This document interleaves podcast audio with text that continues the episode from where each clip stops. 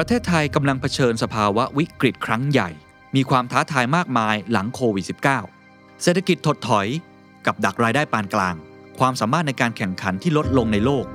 ความเหลื่อมล้ำที่ถางมากขึ้น K-shape recovery สิ่งแวดล้อมที่ไม่มีวันหวนกลับ ความขัดแย้งระหว่างเจเนอเรชันนี่อาจเป็นโอกาสเดียวและโอกาสครั้งสุดท้ายที่เราต้องปฏิรูปประเทศไทย The Standard Economic Forum 2021 The Great Reform Thailand's Tipping Point for a Sustainable Future ปฏิรูปประเทศไทยเพื่ออนาคตที่ยั่งยืน เวทีที่เปิดกว้าง ปลอดภัย สร้างสรรค์ และยิ่งใหญ่ที่สุด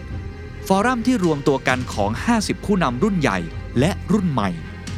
มากกว่า 20 เวที 3 วันเต็ม พบกับ สนอกอูนากูล นิธิเอียวศรีวงศ์สุรเกียรติเสถียรไทย บรรยงพงพาณิชย์ สุพัฒนพงษ์พันมีเชา เศรษฐพุทธสุทธิวาฒนรพุทธทองทองจันทรางสุเศรษฐาทวีสิน สมโพธอาหุไนอาทิตย์นันทวิทยา สุดารัตเกยุราพันธ์จริพรจารุกรสกุล ทิมพิธาลิ้มเจริญรัตท็อปจิรยุทธทรัพย์ศรีโสภา โคดดี้อัตพลกูดเดย์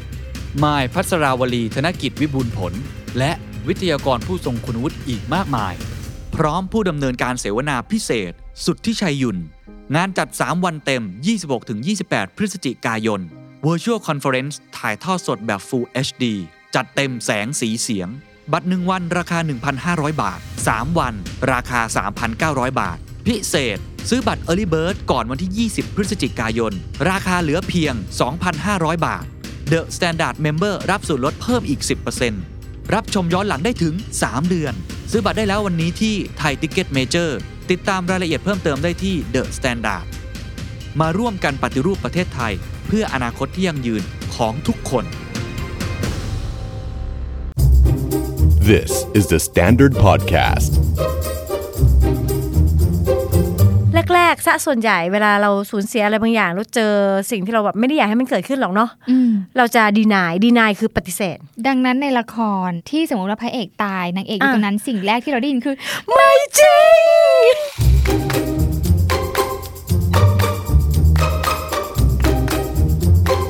เพราะฉะนั้นสิ่งที่ผู้หญิงคนนี้ จะเป็นคือนางจะเดือดดานขึ้นเรื่อยๆ เพราะมันมีความโกรธที่มันอยากจะพุ่งอยากเราไม่จะมีแชทางร์ออกเลยไม่มีทางออกเขาก็จะพุ่งไปไหนอีนั่น Facebook มันอยู่ไหน IG มันคืออะไรไลน์ขอก็จะส่งไป มันก็เลยมีอาการเหมือนคนเป็นบ้าอยู่พักหนึ่งเ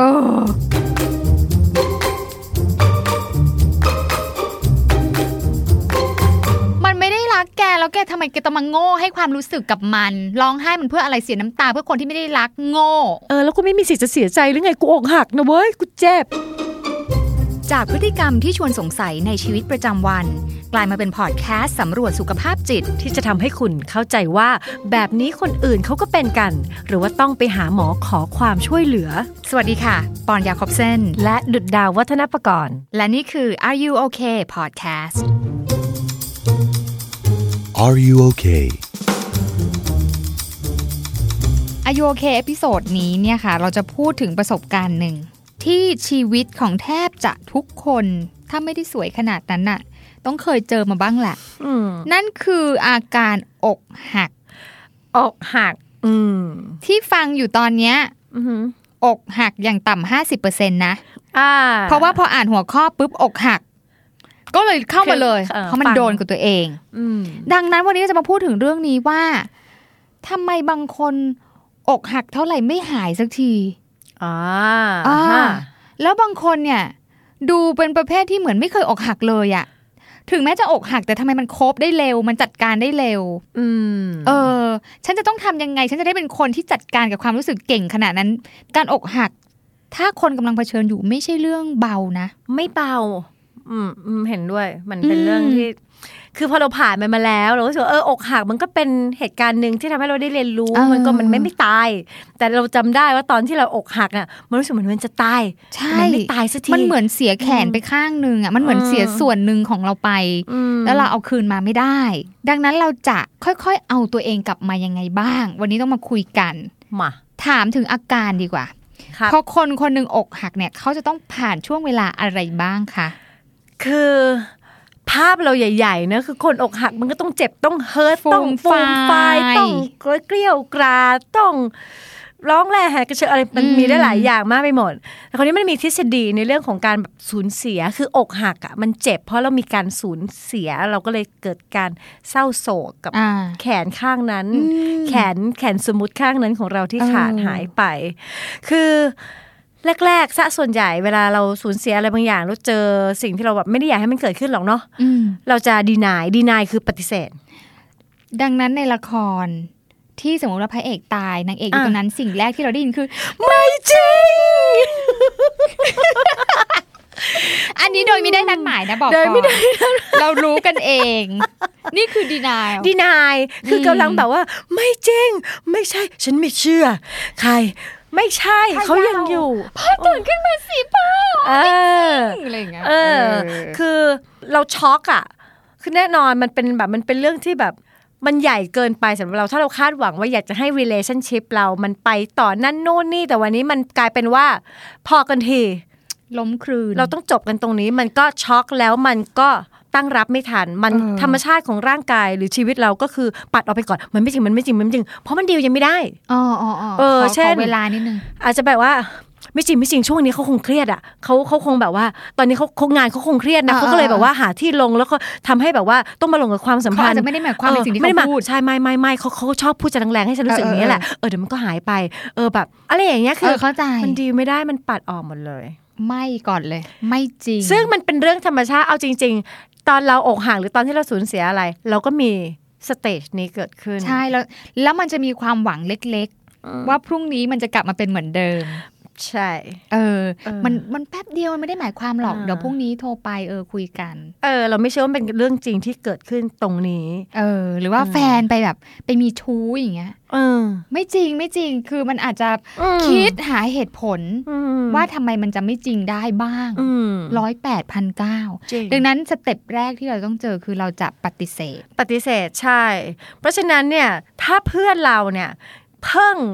โดนบอกเลิกหรืออกหัก ครอบครัวอืมพังหรืออะไรอย่างเงี้ยเกิดขึ้น แล้วเขายังอยู่ในเฟสเนี้ยอืมก็อนุญาตหน่อยนะ แสดงว่าเขากำลังโชว์สัญญาณว่าเขายังไม่พร้อมจะดีลกับมันอ๋อเพราะบางทีอะเราไงเพื่อนที่ดีเออเราก็จะแบบว่า แกจริง เออฉันเห็น ฉันเห็นกับตา ฉันเห็นกับตาถ่ายรูปมาไว้ด้วยเนี่ยเก็บเอาไว้ 3 สัปดาห์แล้วไม่กล้าบอกแก แต่แกรู้แล้วใช่ไหมมันบอกเลิกแกแล้วใช่ไหมดูนี่ไอ้เออมอะไรอย่างเงี้ยอะไรอย่างงี้ยิ่งตอกย้ำว่าจริงเข้าไปอีก แต่คือเพื่อนเขาเพิ่งบอกแล้วว่าไม่จริงคือแปลว่าระบบเขาดีลไม่ได้ ระบบเขายังไม่พร้อมจะรับยังไม่พร้อมอย่างรุนแรงอย่าไม่ต้องไปจับยัดเขาอย่ายัดอย่ายัดแล้วควรที่จะประคับประคองแล้วก็ละเอียดอ่อนต่อกันได้นะอืมแต่ในขณะที่ไม่จับยัด ความอืมจริงใส่เข้าไปให้เขาเนี่ยก็ไม่ควรที่จะไปพัดวือผัดไฟแห่งความปฏิเสธของเขาเออใช่ใช่ไม่จริง ฉันก็มันไม่จริงเหมือนกันแกมันมีจะเพื่อนแบบนี้จริง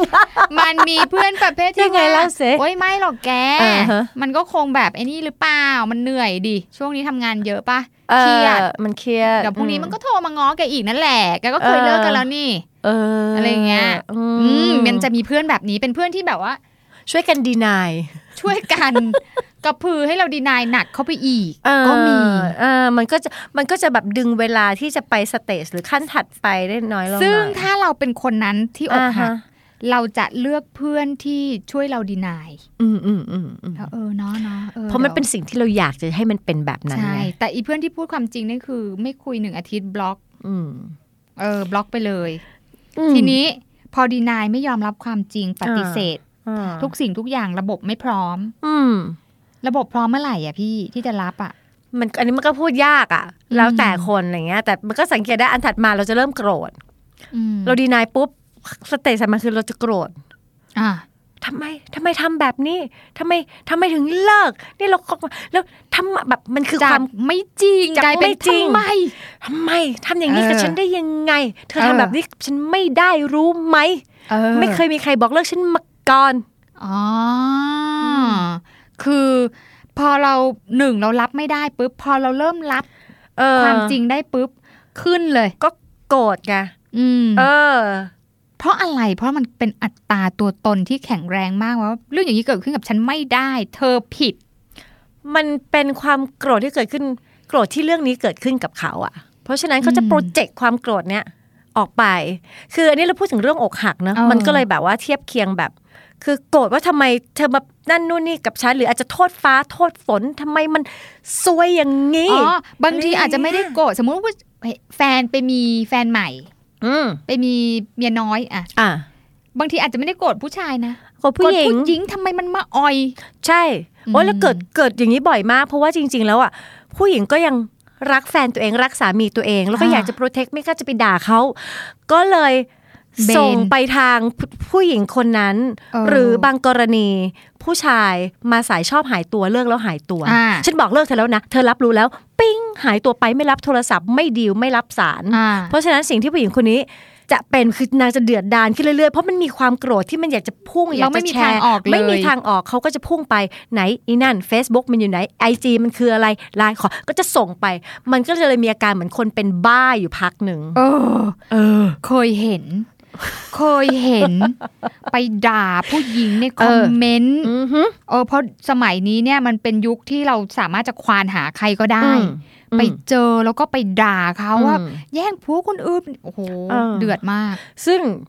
หลายครั้งแล้วเออคือคนมันสติรู้คือมันโกรธเบอร์นั้น แล้วมันไม่มีที่ที่มันถูกที่ถูกทาง หรือบางทีก็โกรธฟ้าโกรธฝนโกรธตัวเอง โกรธโลกทั้งใบอะ อืมอืม ทำไมต้องมาทำกับฉันมันเกิดขึ้นกับฉันได้ยังไงอืมมันเป็นคำมันเป็นสิ่งที่เราทุกคนพูดแหละ เวลาที่เราเจออะไรที่เราไม่คาดคิดหรือที่มันยากอืมแล้วเราไม่อยากให้มันเกิดทำไมต้องเป็นฉันอ่าทำไมมันต้องเป็นอย่างนี้โกรธอืมเออ ดังนั้นหนึ่งอืมไม่จริงสอจริงงทำไมโกรธอืมสามสเต็ปที่สามที่เราต้องเจอคือ เราจะค่อนข้างต่อรอง เช่นทำไม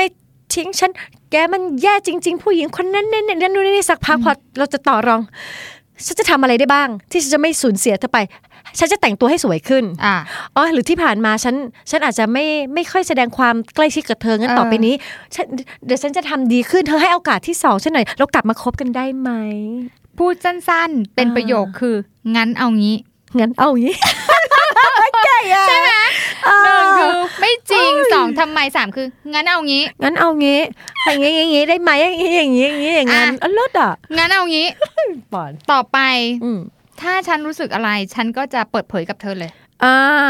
แล้วถ้าเธอไม่ชอบอะไรเกี่ยวกับฉัน เธอเปิดเผยกับฉันได้เลยเออก่อนหน้านี้ฉันอาจจะขึ้นไงอาจจะขี้โมโหอ่าเวลาเขาพูดความจริงอืมงั้นเอางี้อืมต่อไปเราเอางี้เนาะวางแผนอนาคต ใหม่ เอออืมอืมเอออืมซึ่งในความเป็นจริงคืออีกฝั่งเออนี่เราให้ตัวละครเป็นผู้หญิงไปหมดเลยนะอะเป็นผู้ชายเพราะว่าเราเราเราใช่เป็นเพราะผู้เราหญิงเราไงอินแต่ไอไอดูความเป็นจริงที่ที่อีกฝั่งหนึ่งเขามันเลิกอะ คือเขาจะมีเหตุผลอย่างอื่นใด ๆ เรื่องอืมอื่น ๆ ที่อาจจะไม่ใช่ประเด็นคือว่าเราดีไม่พอก็ได้เออแต่เราก็พยายามจะต่อรองว่าเราจะทำอะไรได้อีกบ้าง ฉันจะปรับปรุงตัวเองงั้นเอาอย่างนี้อย่างนี้อย่างนั้น หรือรีบไปบนบานสารกล่าวไปบอกว่าขอให้พรุ่งนี้หรือคืนนี้มีอะไรมาเข้าฝันให้เขาอีกอะคือแบบต่อรองกับโลกใบเนี้ย คืออชะนีที่เสียตัวให้ฤาษีเนี่ย ก็จังหวะนี้แหละ จังหวะต่อรองนี่แหละเหรอเพราะไปเพื่อที่จะ แบบว่าขอไงขอขอว่าแบบว่า ช่วยให้เขากลับมาได้ไหมเออนี่เลยเนี่ย นี่ที่คิดเนี่ยพอพอพี่ดาวพูดปุ๊บเนี่ยนึกเลยว่า มันมีอืมเคสแบบเราเราอ่านข่าวไงเออที่แบบว่าคนที่ไปตามตำหนักแล้วโดนฤาษีแบบข่มขืนอะไรอย่างเงี้ย เนนแอร์อะโอ้ก็เพราะอย่างนี้ม คืออยากให้สามีกลับมา คืออยากมากๆแล้วตอนนั้นใช่อะไรก็แบบว่าทุ่มหมด หาที่พึ่งอืมเพื่อที่จะต่อรองว่าให้เขากลับมาอืมได้ไหม อืมแล้วจะอืมต่อรองพยายามจะทำดีกับเขาไปง้ออืมไปตามง้อไปซื้อของไปให้ ซึ่งมันก็เป็นเรื่องธรรมชาติ จะบอกเลยอ่ามัมันเป็น phase ธรรมชาติ แต่ว่าเออไอ้ action ที่ออกมาเนี่ย เช่นแบบบางทีเราเราล้ำเส้นอะไรอย่างเงี้ยมันก็อาจจะไม่ดีแต่ว่าการการต่อรองมันเป็นเรื่องธรรมชาติของคน หรือบางทีระหว่างที่เราบาร์เกนอยู่เราจะดีดกลับไปโกรธก็ได้อ่าโอ้อุตส่าห์ปรับตัวแล้ว ยังไม่อุตส่าห์ยื่นข้อเสนอมันมันมันยังวนแล้วเวีมัยนนได้มันยังวนเวียนอยู่เด้งไปเด้งมาได้มคือทั้งหมดเนี้ยสิ่งที่เราต้องเผชิญเนี่ยที่อืมนักจิตวิทยาตีออกมาคือ 5 สเต็ปอื แต่ไม่ใช่ว่าเราจะไปหนึ่งสองสามสี่ห้าเราอาจจะแบบหนึ่งสองหนึ่งสองหนึ่งสามสี่ห้าหนึ่งหนึ่เหมืงอนสองลีหดนึ่งเลยสองนะหนึ่งสองดูบ้ามากเอาจริงอ่าถ้าเมื่อกี้ที่ฟังพี่ดาวไล่มาเนี่ยอืมหนึ่งคือแบบ ไม่จริงสองแกแกแกสามมาเหอะเอางี้เรามาทำอย่างนี้ดูเหมือนคนสติมาแล้วเหมืมีอนตรรกะบ้านะ เหมือนพยายามจะแบบว่ามาวิเคราะห์ตัวเองเหมือนมีสติ เราอาจจะเข้าใจว่าตอนนั้นน่ะก็เป็น หมายสุดท้ายแล้วฉันทำอะไรได้อีกเหมือนมีสติมีมีการคิด แต่จริงๆทั้งหมดนั้นอะ มันก็เป็นเป็นช่วงเวลาที่เราอะเลี่ยงไม่อยากให้ความอกหักมันมาความอืมความสูญเสียมันเกิดท้ายขึ้นที่สุดจริงๆน่ะแม้กระทั่งมาถึงจุดที่สามแล้วอืมก็ยังไม่ใกล้การ get over อะอืมยังไม่เข้าใกล้กันที่สิ้นสุดเลยนะ ถึงแม้จะมาถึงขั้นต่อรองแล้วอะ อืมทั้งๆที่มันคือจุดที่สามคือกึ่งกลางอะแต่มันไม่ใช่มัอะนยังไม่ใช่ เออ คือมันเป็นเซนส์ของการดึงความควบคุมกลับมามอืม เดี๋ยวฉันจะทำอย่างนี้อืมอืมมแล้วเธอก็คง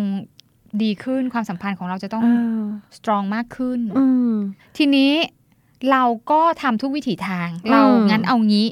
อืมมาเยอะละอืมแล้วเขาก็บอกว่ามันไม่ใช่อย่างนั้น เออ มันไม่ใช่เธอ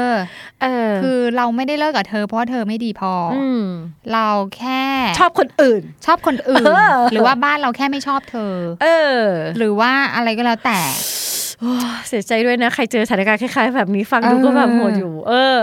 คราวนี้ถัดมาพอมันรอมาหลายอย่างต่อรองมันจะถึงจุดสิ้นสุดของการต่อรองคนเรามันต่อรองไปเรื่อยๆไม่ได้หรอก มันก็เหนื่อยด้วยเออหรือมันก็จะเริ่มค้นพบความจริง คราวนี้ค่ะ ความเศร้าเสียใจมันก็มาเขาเรียกว่าช่วง depression ซึ่งไม่ใช่โรค depression ที่เราไม่ใช่โรคซึมไม่ใช่โรคเศร้าซึมเศร้านะ แต่มันเป็นแค่ภาวะ depress ก็คืออมมันมันเศร้ามันหดหู่มันมันเสียใจสะเทือนใจอะช่วงนั้นอะอืมชีวิตมันก็เลยดูเหมือนแบบพังเบาๆ ร้องห่มร้องไห้ฟูมไฟายนอนร้องไห้หันไปเจอรูปแล้วน้ำตามันไหลเดินเดินๆอยู่หันไปเจอของที่เขาเคยให้เข่าอ่อนสุดลง มันเป็นช่วงที่แบบ อืม depression ซึ่งคนที่ฟังอยู่ อืมก็อาจจะจดจำอารมณ์นั้นได้หรือกำลังเป็นอยู่ด้วยอืซ้มำแล้วคือวันหนึ่งเนี่ย ถ้าเรามองย้อนกลับไปอะอืมตอนนี้เป็นตอนที่ขำสุดอืม ตอนที่แบบฟังเพลงแล้วร้องไห้ เปิด Green Wave แล้วน้ำตาไหล ก็เลือกช่องเลยนะเพลนั่งนโดนทุกเพลงอืมซึ่งบอกตัวเองเลยว่านั่นน่ะ ฉันมาถึง stage ที่สี่แล้วจ้าควรเริ่มดีใจได้แล้วอืมเพราะว่ามันเธอผ่านมาสามขั้นแล้วใช่นะแปลว่าเธอยอมรับมันแล้วว่ามันเกิดขึ้นกับเธอ แปลว่าถ้าเราเป็นเพื่อนเออแล้วเราเห็นเพื่อนแบบว่า ฟูมฟายร้องไห้อืมเราควรที่จะบอกว่า เฮ้ยแก ยินดีด้วย ซื้อเหรียญทองมาให้เลยว่า เธอผ่านมาสามสเต็ปแล้ว เออแกเก่งมากแกแกเก่แกงยอมรับมากมัน แล้วก็มันเป็นเรื่องที่มันโอเคที่แกจะเสียใจ เพราะมันเป็นเรื่องที่ใครเจอก็จะเสียใจ มันเป็นเรื่องที่จะโอเคที่จะแกจะพูดเรื่องความเจ็บปวด เพราะใครเจอมันก็เจ็บปวด แล้วมันก็เสียใจเนอะแล้วก็นั่งอยู่ข้างๆแล้วก็ฟังเขา ไม่ต้องไปให้เหตุผล ไม่ต้องค่ะ ไม่ต้องไม่ต้องไม่ต้องไม่จำเป็นแล้ว ไม่ต้องอธิบายไม่ต้องวางแผใดๆไม่ต้องอะไรไม่ต้องเพื่อนเขาไม่ได้ขอคำปรึกษาวางแผนในอนาคต ถ้าเออเขาไม่ขอไม่ต้อง ถ้าเขาร้องไห้เสียใจยังมีความระลึกถึงอดีตอะไรใด ๆ ฟังเขาตรงเนี้ยเป็นสิ่งที่เพื่อนหลายคนอาจจะไม่เข้าใจอืมเพราะว่าบางทีอะเพื่อนเรามาถึง stage ที่สี่แล้วนะอืม stage ฟูมฟายแล้วเนี่ยอืมแต่อีเพื่อนอะยังอยู่ stage ต่อรองอยู่เลยใช่พอเห็นเพื่อนฟูมฟายปุ๊บงั้นเอางี้ งั้นเอางี้เพื่อนมีไอเดียเยอะ อีเพื่อนมาพร้อมกับไอเดีย บางทีอะเป็นเพื่อนอะเราไม่ต้องการคำพูดเลยด้วยซ้ำ อืมอืมแค่อยู่ข้างๆพอใช่ แล้วมันควรให้เขาใช้โควต้า stage ความเศร้าโศกค่ะ เพราะเขาเพิ่งสูญเสีย หลายคนไปเห็นเพื่อนร้องไห้ ก็อยากให้หาย อยากให้หายโทรไปหาผู้ชายไปต่อเออรองกับผู้ชายว่าแกเอางี้ เออ จัดแจงทุกสิ่งอย่างเออต้องเป็นผู้ control ใช่ หรือบางทีตัวเองดีลไม่ได้ตัวเพื่อนนะอืมตัวเพื่อนดีลไม่ได้ ที่ทำไมอืมเพื่อนถึงร้องไห้มากขนาดนี้รู้สึกว่าความอ่อนแอนี่เป็น quality ที่หญิงแกร่งอย่างเราเราไม่ควรมีเออก็ด่าซ้ำค่ะ ด่าเพื่อน ด่าคนที่เพิ่งอกหักมาแกเฮ้ยแก จะไปร้องไห้อะไรมันนักหนา พอได้แล้วไม่แก คือตัวเองมันสิ้นสุดความอดทนไม่ได้รักแกแต่เขายังไม่แกเสร็จอะเออมันไม่ได้รักแกแล้วแกทำไมแกต้องมาโง่ให้ความรู้สึกกับมันร้องไห้มันเพื่ออะไรเสียน้ำตา เพื่อคนที่ไม่ได้รักโง่ อืม อย่างเงี้ย โหดนะโหดแล้วอีเพื่อนก็แบบอ้าวแต่กูอยู่สเตจสี่นะกูต้องเออร้องไห้ปะเออแล้วกูไม่มีสิทธิ์จะเสียใจหรือไงกูอกหักนะเว้ยกูเจ็บเอออมดังนั้นเนี่ยโอเคแหละ คนที่ฟังอยู่ตอนเนี้ยเข้าใจแล้วว่าอุ้ยฉันต้องดีใจนิดๆว่ามันเข้าใกล้แล้วฉันเริ่มจะผ่านเพราะว่าตอนนี้คือฉันยอมรับ อืมแต่ถ้าเป็นเพื่อนที่ฟังอยู่ ตอนนี้คุณไม่ได้อกหัก แต่เพื่อนคุณอกหักปุ๊บเนี่ยอ่าฮะคุณต้องเข้าใจเลยว่า ทุกเส้นทางของเขาไม่ว่าตั้งแต่ปฏิเสธ โมโหต่ออรองเนี่ย คุณอย่าไปแทรกแซงอืมไม่ต้องแทรกมาก ปล่อยให้เขาเป็นอืมใช่ เออเออบางทีเราเราเราติดภาพฮีโร่ไง อ่า เราทุกคนอืมการและการช่วยเหลือคือคือเราอสิ่ยางกที่ดีเสมกู้อสถานการณ์อืมเราอยากแบบโทรหาแฟนมันอืมเราอยากแบบว่า เฮ้ยมึงมันมันมันหนักมากนะเว้ย มาดูใจมันหน่อยอะไรอย่างเงี้ยโอ้ยเดี๋ยวมาอะมันจะมีฟิลแบบว่าฮีโร่อะนี่มันไงจะมีแบบ แล้วพอสมมติว่าคนนั้นจิตอ่อนแฟนเก่ามามาพามาได้จริงเออๆมายืนอยู่หน้าบ้านรออยู่อ้าวคนอยู่สเตจสี่เอ้ยกลับมาว่ะหรือเอางั้นนี้งี้งี้งั้นกลายเป็นกลับไปขอเริ่ร้มองหนึ่งอะไรหรือแบบใช่ที่ผ่านมาหนึ่งหนึ่งสองหนึ่งสองหนึ่งหนึ่งสองสามหนึ่งสองสามหนึ่งสองหนึ่งสองหนึ่งเออนี่มาสายกองเชียร์เลยเอเอออ เข้าใจดังนั้นเพื่อนนี่แหละ มันว่าตัวดีเอาจริง ถ้าปล่อยให้เพื่อนคนเนี้ยอืมจัดการกับมัน อืมอย่างธรรมชาติอืมโดยที่ไม่เข้าไปแบบแทรกแซงด้วยด้วยด้วยทางออกแล้วความจคิดริเห็นงส่วนๆตัวคือแบบเห็นเยอะมากคนที่เพื่อนแทรกแซงอะอืมแบบว่าอืมเพื่อนคนเนี้ยเลิกกันแล้วกำลังฟูมไฟล์อยู่ แต่ก็อ่ามัมันจะมีคิดถึงนิดๆอะไรอย่างเงี้ยอ่าเฮ้ยแกแกฟอร์ไอจีมันไม่ใช่เหรอตอนนี้มันเป็นไงบ้างอะอีอืมเพื่อนก็เล่าโอ้ยมัน ไปมีใหม่มันเดทกันอยู่ตอนเนี้ยอืมอะไรอย่างเงี้ยไปทำให้เขาแบบขึ้นมาอีก กลับไปเป็นเด้งกลับไปโมโห ดังนั้นหน้าที่เพื่อนคืออมอนุญาต อนุญาตใช่คำนี้เยี่ยมใช่ ให้เขาได้เป็นไปตามธรรมชาติ อยากใช่ร้องร้องเลยลองเถอะแต่ก็ไม่ต้องถึงขั้นเปิด กรีนเวฟให้อัดให้ฟัง ก็ไม่ต้องยัดเยียดขนาดนั้น ไม่ต้องขนาดนั้นไม่ต้องส่ง ไม่ต้องส่งเขาไม่ต้องที่กระพือเขาเจออยู่เนี่ยมันก็กระพือหนักร่างเขาก็จะแหลกอยู่แล้วค่ะเอออมทีนี้ปอนว่าจุดเนี้ยเป็นจุดที่ล่อแหลมมากในสายตาปอนอือฮึตรง depression เนี่ยตรงเศร้าตรงฟูมไฟน้ำตาไหลอืมมันจะมีจุดที่เราเริ่ม enjoy กับมัน เออบางคนก็ enjoy เคยนะ นี่เคยเป็นเองเลยนะอืมอืมเรารู้สึกเองเลยด้วยว่า เฮ้ยดีจังบางทีคือแบบ เหมือนจะผ่านแล้วแต่ยังไปกดดันตัวเองให้ร้องไห้อยู่ เพราะว่ารู้สึกดีจังเลยอืมีอืมมีมีมีมีมีเราก็ว่ามี มีแบบฝนตกนิดนึงเถอะขอร้องอยากให้ฝนตกมากเลยจะได้แบบเข้าโหมดนั้นอีก อ่าอืมีนะ ก็มีก็มี แล้วปอนว่าปอนว่ามันมีคนที่ enjoy อืมกับโหมดนี้ เยอะ เพราะอะไรปอนคิดว่าเราดูละครเยอะ อ่า เราได้เป็นนางเอกในมิวสิกวิถ้าดีเราโอไม่ใช่นางเอก เราจะไม่ได้เจอโหมดนี้นะเราจะเป็นนางร้ายใช่เออนางร้ายจะไม่มีโหมดมาแบบว่า เพลงขึ้น ก็จริงนั่งเหงาเศร้าๆข้างๆกระจกฝนตกไม่มีอืมถ้าคุณไม่ใช่นางเอกหรือพระเอกคุณจะไม่เจอโหมดนี้ อืมแล้วเราเป็นสังคมแห่งละคร อืมดูละครเยอะปะเลยเออคิดว่า moment ที่เธอได้โดน depression เข้าไปปุ๊บ ฉันคือนางเอก ฉันสวยมากอืมแล้วเพื่อนก็จะแบบว่า เราก็จะมีเพื่อนแบบเฮ้ยแกไปเที่ยวกันไปไปไม่ต้องคิดเรื่องนี้อ่าฮะนี่มันมิวสิกวิดีโอชัดๆ love ชอบ เออ มันก็อาจจะมีคนติดใจอยู่ใน stage นี้ เพียงแต่ว่าถ้าจะอยู่ในนั้นนาน ก็หมั่นเช็คตัวเองก็แล้วกันว่าตอนนี้ตัวเองเป็นยังไงบ้างอะนอกจากความชอบเราเคารพความชอบทุกคนนะอะอืมถ้าชอบชอบแบบนี้เลือกได้ แต่เช็คดูให้รอบด้านด้วยว่านะตอนเนี้ยมันนำพาอย่างอื่นที่มันเป็นผลลบกับร่างกายหรือกับชีวิตเราหรือเปล่า เช่น ฉันก็จะล็อกตัวเองอยู่ในขั้นเนี้ยจนเริ่มแบบเฮ้ยล็อกจริง เริ่มไม่ไปเจอเพื่อนเริ่มไม่อยากกินข้าวสักพัก depression จจริง ๆ อาจจะมาอืมหรือเปล่า หรือบางคนเศร้าคิดวนเวียนนั่นนู่นนี่ติดกับ มันอาจจะนำพาภาวะอย่างอื่นมา ความวิตกกังวลซ้ำๆวนอยู่กับความคิด panic attack หรืออะไรอย่างนี้ก็อาจจะมาเพราะมันจมอยู่ในนั้นนาน แล้วมันไม่เออ healthy เออเพราะฉะนั้นหมั่นเช็คตัวเองก็แล้วกัน คือถึงแม้ว่าจะเป็นขั้นเป็น stage ที่มันเป็นเรื่องhealthy นะตามธรรมชาติอ่ามัมันต้องผ่านแต่ เราไม่ยอมไปต่อ อยากจะนั่งแช่อยู่ตรงนี้เออถามว่ามันแฟร์กับชีวิตตัวเองไหมเพราะมันเหลืออีกขั้นหนึ่งเอเออในในจะอกหักแล้วต้องไปให้สุด เออแล้วนั้นเหลืออีกขั้นหนึ่งอืมขั้นนี้คืออะไรคะขั้นสุดท้ายที่เราจะต้องโดนเนี่ย ยอมรับความจริงได้จริง ๆ ว่า เออมันเกิดขึ้นแล้วแล้วก็ยอมรับความเว้าแหว่งถ้าย้อนกลับไปถึงแขนข้างนั้นที่เราหั่นหายไปก็ใช่ ถ้าเขาเป็นแขนแล้วแขนหันแล้วก็แหว่งอืมที่ที่เราเคยให้เขามาอยู่ในร่างกายเรามันเป็นรูโหวอืมันเจอความโหวงนั้นจริง ๆ แต่ขั้นเนี้ย เราจะยอมรับเราจะเริ่มสงบละอ่าเราจะระลึกถึงมันในภาวะที่มันค่อนข้าง อืม เออใช่ มันเกิดขึ้น มันอาจจะไม่ได้โอ้โหฉันหายแล้วอุ้ยแฮปปี้เออมันไม่ถึงขนาดนั้น แต่ขั้นเนี้ยมันเป็นขั้นที่แบบทุกอย่างมันกลับมาเจอกันว่า พบสัจธรรม พบพบสัจธรรมยอมรับความจริงที่เกิดขึ้นนั้นอืมและเห็นบาดแผลของตัวเองอ่าซึ่งช่วงเนี้ยถ้าจะให้ดีพยายามหากิจกรรมที่ค่อนข้าง positive กับตัวเองทำถ้ามันจะได้มุ่งไปทางที่มัน positive ดูไอจีเนี่ยอืมคนที่อยู่ขั้นเนี้ยใส่ชุดขาวหมดเลยค่ะ ก็คือจะเห็นแบบว่ายืนพนมมือ อยู่หน้าสถานปฏิบัติธรรมสักที่หนึ่ง แล้วก็โพสไอจีว่า เออ ดีเหมือนกันนะ การได้มาปฏิบัติธรรม หรือว่าดีจังในที่สุดเราก็ต้องรักตัวเอง อะไรอย่างนี้ ก็จะโพสต์รูปลงโซเชียลเลยอืมนะคะอืมก็คือสรุปแล้วเนี่ย ขั้นสุดท้ายคือขั้นที่ยอมรับความจริงอืมยอมรับว่าเกิดอะไรขึ้นอืมแล้วยอมรับว่า ส่วนนั้นได้หายไปจากเราแล้วจริงอืมๆแล้วเริ่มมองไปข้างหน้าได้ เพราะก่อนหน้านี้เรามองไปข้างหลังมอย่างเดียวเลย ใช่ จะกลับไปจะกลับไปจะกลับไปอืมอย่างเดียว เราค่อยๆ เริ่มกลับมาที่ปัจจุบันมากปัจจุบันขึ้นใช่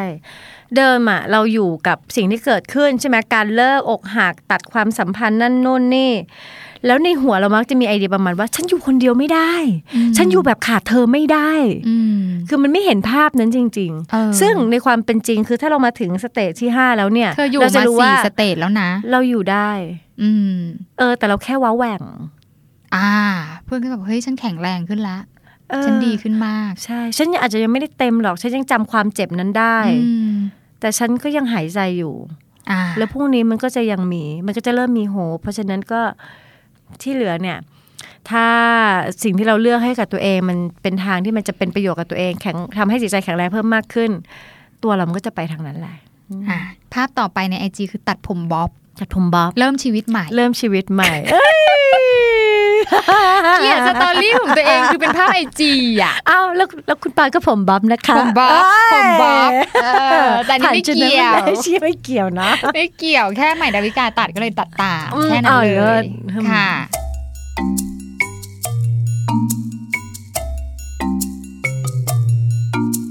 เอาล่ะทีนี้เราผ่านมาทั้ง 5 step แล้วค่ะคนที่ฟังรู้แล้วว่าโอเค แต่ละ step ฉันกำลังเจอ ฉันกำลังผ่านอืม ธรรมชาติมันเป็นธรรมชาติฉันนเป็ไม่นธรผิดมแปลกไม่ผิดแปลกอะทีนี้มันจะมีการทนทุกข์ทรมานกับสเตจไหนถึงขั้นว่าจะต้องไปหาหมอเลยหรือเปล่า ก็ถ้า denial มันยาวนานมากอะ คือเขาไปนานแล้วเขาออกจากบ้านไปแล้วก็เขายัขงนไม่ของจริงไปแล้ว ไม่จริงไม่เชื่ออยู่นั่นน่ะเดี๋ยวเขาจะกลับมายังนั่งรอยังทำกับข้าวให้เขาทุกวันสามเดือนก็ยังไม่หายดีนาย ก็ยังไม่หายปฏิเสธว่าไม่จริงเดี๋ยวเขาก็มาสามเดือนแล้วนะมสามเดือนแล้วนะ เออซึ่งแต่คนที่อยู่ดีนายเขาก็จะไม่อยากหาใครเพราะเขาก็ยังอยากจะเชื่อว่าเดี๋ยวมันจะดีขึ้นเอาคนรอบข้างก็สะกิดเขาหน่อยละกันว่า อย่างนี้โอเคไหม Are you okay ก็เป็นคำถามที่ดี Are you okay คือแบบว่าเออออยู่นั่งรอเขาทุกวันแบบเนี้ยมันมันโอเคจริง ๆ หรือเปล่ารู้สึกอะไรอยู่ ถ้าอยากออกมาแล้วก็บอกว่า แต่ฉันไม่เห็นทางเลยว่าว่ามันจะเป็นอย่างอื่นอะไรได้อะไรเงี้ยก็ก็ได้อาจมันก็แล้วแต่ stage แต่ละ stage หรือบางคนยังฟูมฟายอยู่ หรือบางคนเกรี้ยวกราดไม่หายอืมเออถ้ามันนานมากมันก็จะมีผลต่อบุคลิกภาพ ความสัมพันธ์ด้านการงานด้านครอบครัว ซึ่งอะไรแบบเนี้ยมันไม่ได้เป็นอาการป่วยนะ และอกหัก แต่ถ้าอกหักแล้วชีวิตมันล้มระเนระนาดไปเรื่อยอืมๆเหมือนโดมิโนอย่างเงี้ยเฮ้ยหาคนช่วยดีกว่า จะได้แบบว่าช่วยกั้นโดมิโนไม่ให้มันล้มพังคลืนไปไกลปนอยากทำความอืมเข้าใจคนที่อกหักแล้วแบบฆ่าตัวตายอะๆอือหือ คือส่วนใหญ่แล้วเนี่ย มันจะเกิดขึ้นที่ขั้นไหนโหเป็นคำถามที่น่าสนใจมาก อืม ถ้าอกหัก แล้วฆ่าตัวตาย denial มั้งไหมเดี๋ยวว่าขั้นแรก ๆ เลยแหละอืม คือฉันอยู่แบบขาดเธอไม่ได้ โมโหแล้วไปโมโห bargain แล้วก็ยังไม่กลับมา เออ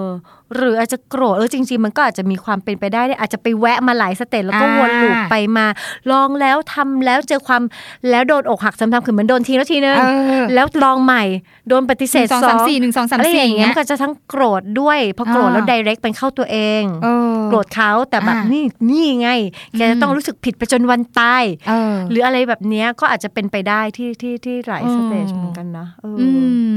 ดังนั้นเนี่ยคือเราเคยเห็นถามว่า เฮ้ยอกหักมันไม่ถึงตายหรอกแต่บางคนมันถึงจริงๆไงมันคนมันก็ถึง ดังนั้นเนี่ย อันนั้นคือพีคอันนั้นคือจุดที่แบบว่าไม่อยากให้มีใครไปถึงเลยอืมแต่มันมีคนที่ลองลงมากว่านั้นก็คือว่า อาการอกหักเนี่ย เป็นแบบสามปีอะจนกว่าจะเจอคนใหม่ อ่าสามอกปีหักกันยาวๆเลยเพ่อะคือยังไงคะ อันนี้คือเขาเลือกเองหรือว่ามันเป็นเองอะหนูอยากรู้อะ ก็น่าจะเป็น choice โดยที่ตัวเองก็ไม่รู้ตัวว่าตัวเองได้เลือก choice แล้วไม่คิดว่าตัวเองมี choice ที่จะเลือกได้อืมเลยอนุญาตให้สถานการณ์มันปั่นแล้วก็คาไว้อยู่อย่างนั้นอืมไปเรื่อยๆ หลายคนเวลาที่ติดกับเวลามีปัญหาแล้วมามาพบกับนักจิตบำบัดอะหลายหลายครั้งเขาจะไม่เห็นช้อยส์อื่นในการจัดการปัญหาปัญหาหนึ่งแล้วเขาก็ไม่รู้ว่า โอ้มีช้อยส์นี้ด้วยเหรออืมอ๋อทำแบบนี้ได้ด้วยเหรออะไรแบบนี้อืมเพราะว่าแบบปัญหามันมันมันครอบไว้หรือสภาวะช่วงเวลานั้นมันมันครอบให้เห็นแค่นั้นจริงอืมๆอืมเหมือนกับว่าเขาเขาเรียนรู้มาแบบนี้เขาเห็นตัวอย่างมาแบบนี้ปอนเคยมีเพื่อนที่เป็นคนที่มันมองอะไรมันเศร้าไปหมดอะมันเนกาทีฟไปหมด อืมอืมไม่เข้าใจว่าทำไมมองอะไร positive ไม่ได้จนกระทั่งวันหนึ่งไปเห็นแม่ ของเพื่อนคนนั้นอือฮึเหมือนกันเลย เป็นเหมือนกันเลย อืมก็คือแม่ก็มองอะไรก็ลบไปหมดอืมติทุกอย่างอืมเราถึงเกิดความเข้าใจขึ้นว่า เฮ้ย บางทีมันเกี่ยวมากเลย คือเขาไม่เคยเห็นเลยว่ามันมีมันมีวิธีจัดการอื่นอืมพอแม่เลี้ยงมาแม่ก็จัดการให้เห็นอยู่ทางเดียวเลยทำใช่แบบอื่นไม่เป็น ใช่ พ่อแม่ของของเด็กอะ่ะอืมมีผลสูงมากที่จะแบบว่าถ้ามีผลต่อเด็กในการมองอืมโลกการจัดการปัญหาการดีลกับสิ่งต่างๆใช่เพราะฉะนั้นนั่นเป็นที่มาว่าคนเป็นพ่อเป็นแม่บางที ต้องต้องรับผิดชอบกับตรงนี้ด้วย ไม่ใช่ทำตัวอะไรก็ได้อะไรยังไง แล้วลูกก็จะจำวิถีแบบนั้นไปเรื่อยอืมเคยเห็นน้องคนหนึ่งเป็นโรค tantrum ๆอืม tantrum แล้วตอนแรกก็ไม่รู้เนาะอุ้ยตายแล้วหน้าตาน่ารักมีอาการ tantrum คือลงไปดิ้นดิ้นดิ้นดิ้นดิ้นดิ้นดิ้ดิ้นนชักชักชักชักชักชักแต่พอเห็นแม่แล้วรู้เลยค่ะ แม่ก็วี้ดแล้วก็ tantrum แม่ดู tantrum ภายใน ดูเป็นคนแบบ ปะทุแต่ปะทุภายในอ่าฮะโอ้อะไรอย่างเงี้ย ดังนั้นเราคิดว่าอืมส่วนหนึ่งก็คือว่าเขาไม่เคยเรียนรู้ที่จะเลือกวิธีอื่นเลยอืมเพราะเห็นแต่แบบนั้นมา อืมนี่ก็มีส่วนการเลี้ยงดูใช่ ทีนี้เนี่ยอาการเหล่านี้ไม่ว่าจะเป็นช่วงไหนก็แล้วแต่ไม่ว่าจะตั้งแต่ปฏิเสธไปกระทั่งยอมรับอะถ้าเราไม่ออกมาจากมันมันจะนำพาไปสู่โรคทางจิตได้เลยไหมอะพี่ดาวมันก็คงพาไปได้นะ คือการที่เรา คือดูว่าไม่ว่าจะเกิดอะไรขึ้นแต่การที่เราแบบ ให้ให้สภาวะจิตใจเรามันถูก ถูกขยี้ถูก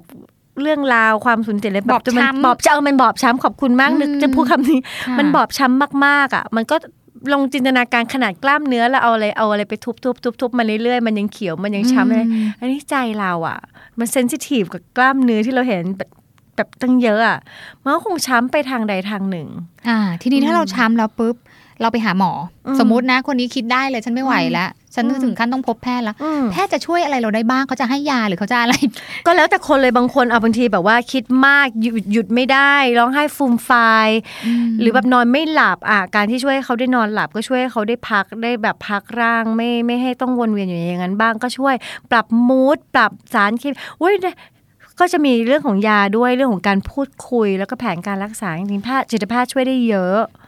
ืมเออดังนั้นไม่ว่าคุณจะอยู่ที่จุดไหนอืมของการอกหักอืมท้ายที่สุดแล้วเนี่ย มันก็จะผ่านไปอืมแต่ถ้ามันไม่ผ่าน ก็มีผู้เชี่ยวชาญ มีผู้เชี่ยวที่จะชาญช่วยคุณได้ ใช่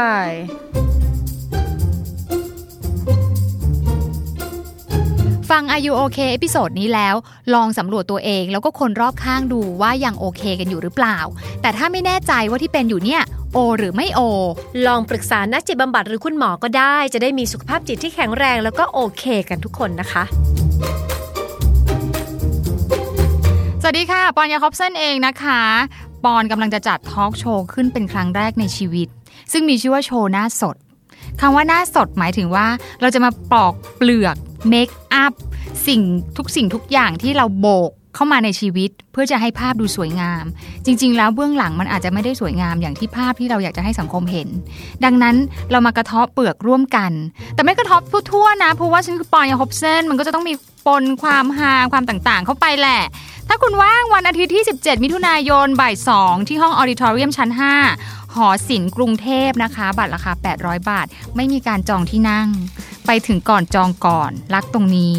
จำนวนจำกัด 200 ที่เท่านั้นนะคะจำหน่ายแล้ววันนี้ค่ะที่ www.eventpop.me ค่ะ The Standard Podcast. Eye opening for your ears. This is the Standard Podcast. บางทีเราแคร์อยากให้เธอรู้สึกดีอะอ่า คำนี้เลยฉันอยากให้เขารู้สึกดี เดี๋ยวก่อน ตอนนี้คนข้างหน้าเขาอยากรู้สึกดีหรือเปล่า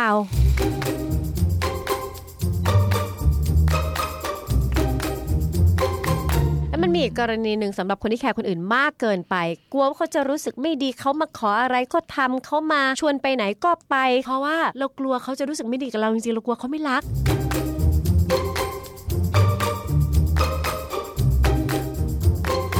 อย่างที่เขาบอกจะรักคนอื่นก็รักตัวเองก่อนอันนี้ตอนเด็กๆไม่เข้าใจ แต่สุดท้ายความรักที่มันง่ายสุดคือความรักจากตัวเราเอง จากพฤติกรรมที่ชวนสงสัยในชีวิตประจำวัน กลายมาเป็นพอดแคสต์สำรวจสุขภาพจิต ที่จะทำให้คุณเข้าใจว่า แบบนี้คนอื่นเขาก็เป็นกัน หรือว่าต้องไปหาหมอขอความช่วยเหลือ สวัสดีค่ะ ปอนยาคอบเซนและดุดดาววัฒนประกรณ์ และนี่คือ Are You Okay Podcast Are you okay? คำว่าแคร์เป็นคำที่ดีนะพี่ดาว พูดแล้วรู้สึกอบอุ่นหัวใจ คนฟังฟังแล้วก็แหมกระชุ่มกระชวย เออ เวลามีคนมาบอกเราว่า ฉันแคร์เธอนะ เราก็จะรู้สึกว่าอุ้ยฉันถูกรัก อืมแต่บางครั้งคำว่าแคร์เนี่ย มันไปถึงขั้นว่า ทำให้คนนั้นทุกข์ได้เลยอะ่ะ คนที่ไปแคร์คนอื่นมาก ใช่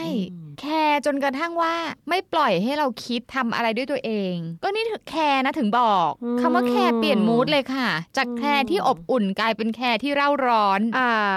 อืมก็เจ๋งคนรับก็จะรู้สึกต่างกันมาก ใช่ ดังนั้นวันนี้เราจะมาคุยกันเรื่องการแคร์คนอื่นมากเกินไป มากเกินไป ประมาณว่าในชีวิตเนี่ยไม่คิดเรื่องตัวเองเลยโถคิดแต่เรื่องความรู้สึกของคนนั้นคนนี้ว่าเขาจะรู้สึกยังไง เอ๊ะถ้าเขากินข้าวเยอะไปเดี๋ยวเขาจะอ้วนเนี่ยต้องไปบอกเขา ในชีวิตเนี่ยเต็มไปด้วยเรื่องของคนอื่น อยากให้คนอื่นรู้สึกดี อยากให้คนอื่นได้ดีแคร์ ว้าว หรือว่าบางครั้งเนี่ยแคร์ในลักษณะที่ว่าคนที่เขาเข้ามาพูดคุยมีปฏิสัมพันธ์กับเราเนี่ยอืม เขาจะรู้สึกดีไหม เราต้องพูดอะไร เราพูดอะไรผิดไปหรือเปล่าอืมหรือเราต้องแสดงตัวยังไงให้เขารู้สึกดี ให้เขารู้สึกสบายกับเรา คิดแทนคนอื่น ว่าเขาจะรู้สึกยังไง แล้วอยากให้เขารู้สึกดี อยากให้เขารู้สึกดีค่ะ ซึ่งคำเนี้ยคำว่าแคร์คนอื่นมากเกินไปแบบนี้อะกับคำว่า empathy อืมซึ่งเดี๋ยวนี้คนจะชอบใช้กันเออแล้ว empathy มันคือความแคร์จริงหรือเปล่าพี่ดาว empathy มันคือความแคร์ไหมมันอาจจะมีความ merge กันเล็กน้อย แต่ว่าคนที่คิดว่าตัวเองแคร์คนอื่นมากๆ ก็ไม่ได้แปลว่าเป็นคนที่มี empathy แคร์คนอื่นมากๆ ไม่ได้หมายความว่ามี empathy ซึ่ง empathy ถ้าเรามา define มัน มันแปลว่าอะไรคะเอมพัตตีมันคือการความสามารถในการรับรู้ความรู้สึกความคิดความต้องการของอีกฝั่งหนึ่งค่ะแล้วก็เห็นทุกอย่างจากจุดที่เขายืนจากจากสายตาของเขาอืมความต้องการอยากจะเข้าใจเขาในจุดที่เขายืนอยู่ อ่า สมมุติเวลามีใครพูดอะไร เราก็ฟัง แต่ว่าไม่ได้ฟังอยู่บนพื้นฐานของเราแล้วไปตัดสินเขาโนไม่ตัดสินเอมพัตตีมันข้อที่หนึ่งคือยอมรับว่ามุมมองของเขาก็คือวิถีที่เขาเห็นโลกใบนี้ แล้วก็เคารพมันด้วยว่าเขาเห็นมันแบบนั้น ไม่ไปแก้อุ๊ยอย่าไปคิดแบบนั้นสิคิดอย่างนี้ไม่ถูกนะ อันนี้ไม่ใช่เอมพัตตีละอันนี้ทะลุแสดงว่าไม่ได้ยอมรับมุมมองเขาค่ะสองคือไม่ตัดสิ่งที่ปอนว่าอืมก็คือเราจะไม่ได้บอกว่าเอ้ยอันนี้ถูกเอ้ยแกพูดงี้ผิดมอันนี้ดี อันนี้ไม่ดีอะไรที่มันเป็นกฎเกณฑ์ อย่างแม้กระทั่งเราพูดกันว่าอะไรนะแคร์คนอื่นมากเกินไปนะค่ะคำนี้เราก็ยังยังเมื่อกี้ยังแอบวงในใจว่าแบบ แล้วเราจะรู้ได้ยังไงว่าอะไรคือเกินไปใช่ไหมอืมเราก็จะมีมาตรวัดของเราเป็นธรรมชาติ เพราะฉะนั้นอืมในเอมพัตตีเนี่ยเรามักจะเอามาตรวัดในใจพวกเนี้ยออกไปก่อนอ่าแล้วถัดมาก็คือการที่จะรับรู้ความรู้สึกคนตรงหน้าได้อืมแล้วก็เป็นการสื่อสารกลับออกไปว่า ฉันรู้นะว่าเธอกำลังอยู่ในภาวะแบบนี้แล้วมันก็คงยากมาก แล้วก็สื่อสารกลับว่าฉันรู้ว่าเขารู้สึกเออฉันรู้นะว่าเธอรู้สึกยังไง นี่คือเอมพัตตีในรูปแบบของการสื่อสารแบบง่าย ๆ เลย เป็นการแสดงความเข้าใจแล้วก็ยอมรับในใช่สิ่งที่คนที่อยู่ข้างหน้าเราเป็นใช่ ซึ่งมันต่างกับแคร์มากเกินไปเมื่อสักครู่อ่าไหมต่างนะค่ะ ต่างมากเลย เพราะว่าเออบางทีเราแคร์อยากให้เธอรู้สึกดีอะอ่าคำนี้เลยฉันอยากให้เขารู้สึกดี เดี๋ยวก่อนตอนนี้คนข้างหน้าเขาอยากรู้สึกดีหรือเปล่า อืมอยากให้เขารู้สึกดีเป็นความต้องการใครความต้องการเราอ๋ออะไรแบบมันเป็นต้เสียงในใจของเรา ไม่ใช่เสียงในใจเขา ใช่ใช่แต่ก็ไม่ได้แปลว่าเป็นเจตจำนงที่ที่ที่ไม่โอเคนะ มันก็โอเค ก็ไปเช็คก่อนว่าตอนนี้เขาอยากรู้สึกดีไหมอืมถ้าเขาอยากรู้สึกดีเออความต้องการเราตรงกัน เราก็อา support เขาใน way นั้น แต่เออเราอยากให้เขารู้สึกดีอะแต่เขาบอกว่าขออนุญาตอยู่กับความเศร้าแป๊บหนึ่ง อ่าอ่าบางทีก็ญาติเพิ่งเสีย ไม่ต้องรีบให้เบิกบานได้ไหม ถ้าคนที่มีเอมพัตตีก็จะเข้าใจ ก็จะเข้าใจยอมรับอืม ว่าคนเราไม่เหมือนกันใช่ไม่จำเป็นจะต้องดีขึ้นภายใน 3 เดือนก็ได้ใช่เราไปอ่านจากเท็กซ์บุ๊กมาว่าเขาบอกว่าภายใน 3 เดือนเนี่ย ถ้าไม่หยุดเศร้าเนี่ยหาหมอได้เลย แต่บางคนก็อาจจะใช้ 3 เดือนครึ่งอ๋อใช่ก็ได้ เวลาเราก็ต่างกันดังนั้นเอมพัตตีก็คือเข้าใจเขายอมรับเขามองจากมุมของเขาสstandpoint ของเขาใช่แล้วมันมีอีกกรณีหนึ่งสำหรับคนที่แคร์คนอื่นมากเกินไป กลัวว่าเขาจะรู้สึกไม่ดีเขามาขออะไรก็ทำเขามาชวนไปไหนก็ไปเขาคือจนตัวเองไม่สามารถที่จะแบบว่ายืนหยัดกับความต้องการของตัวเองได้เลยจริงๆฉันก็มี plan ของตัวเองในใจ แต่พอมีใครมาแบบ มาขอมาอะไรยอมเก็บ plan ตัวเองเข้ากระเป๋า แล้วก็ไปกับ plan คนอื่นได้ตลอดเวลา แบบนี้ถามว่าเป็นคนมีเอมพัตตีสูงไหมไม่ใช่ มันคนละจุดคนละทักษะกันเลยค่ะในเอมพัตตีเราสามารถที่จะยังปฏิเสธเขาได้นะเอมพัตตีมันคือการรับรู้ว่าเขาเขาแบกความต้องการอะไรมา แบกความรู้สึกอะไรมา เราสามารถจะบอกเขาได้ว่า เออรู้นะว่าต้องการให้ช่วยเหลือ เห็นแล้วด้วยว่าอยู่ในสภาวะที่แบบค่อนข้างยากลำบาก ถ้ามีคนช่วยน่าจะดีอืมแล้วเราก็จริง ๆ ดูเหมือนจะมีความสามารถที่จะช่วยได้ แต่ตอนนี้คือแบบติดเรื่องเวลาทำยังไงดี อยากช่วยนะ ก็เราก็ยังบอกว่าเราก็อยากช่วย แต่เราทำไม่ได้อะเรามีขอบเขตบางอย่าง เพราะฉะนั้นเราจะต้องแม่นก่อนว่าหนึ่งความต้องการของเราอะลึกๆคืออะไร เรามีอะไรอยู่แล้วบ้าง เราก็ต้องตอบสนองความต้องการของตัวเองบ้าง แคร์ตัวเองบ้างสองคือขอบเขตของเราอะทำได้มากน้อยแค่ไหน การที่เราเซโนกับคนไม่ได้แปลว่าเราเป็นคนไม่มีเอมพัตตีแล้วจริงๆมันมันมันเข้าใจผิดมาก โอเค อย่างเราสอนเอมพัตตีเอมพัตติคอมมิวนิเคชันให้กับแพทย์อืมแล้วบอกคุณหมอ คุณหมอจะให้ยาทุกอย่างที่คนไข้ขอไม่ได้ ถูกปะอืมเพราะว่าแพทย์ก็ต้องทำตามสิ่งที่มันถูกต้องรักษาโรคไปด้วยเพราะอะไรอย่างนี้เราบางทีเราก็ต้องไม่สามารถให้วันลาได้ใบลา 8 วัน 10 วันตามที่เขาขอได้ เราก็จำเป็นจะต้องปฏิเสธ แต่ปฏิเสธอย่างไรที่ทำให้เขารู้ว่าเราอะรู้ถึงความต้องการเขานะแต่ขอบเขตหรือหน้าที่บทบาทเรา มันก็ไปได้มากเท่านี้จริงฟังดูเหมือนกับว่าคนที่มีเอมพัตตีอะ ต้องมีความเข้าใจตัวเองมากๆก็ด้วยเนาะเข้าใจตัวเองมาก เข้าใจถึงความต้องการของตัวเอง จุดยืนของตัวเอง จนกระทั่งมันไปเข้าใจคนอื่นด้วยอืมไม่ใช่ว่าเป็นเพราะเข้าใจคนอื่น แล้วก็ต้องมาตัดสินใจว่าจะต้องปฏิเสธให้ได้ ไม่ใช่ แต่มันเป็นธรรมชาติเหมือนมันอยู่ในก้อนเดียวกัน ว่าโอเคในเมื่อคุณมีจุดยืน แต่คุณก็สามารถจะเห็นว่าทุกคนมีประสบการณ์ที่แตกต่างกันมีความคิดแตกต่างทุกอย่างแตกต่างได้ คุณยอมรับเขา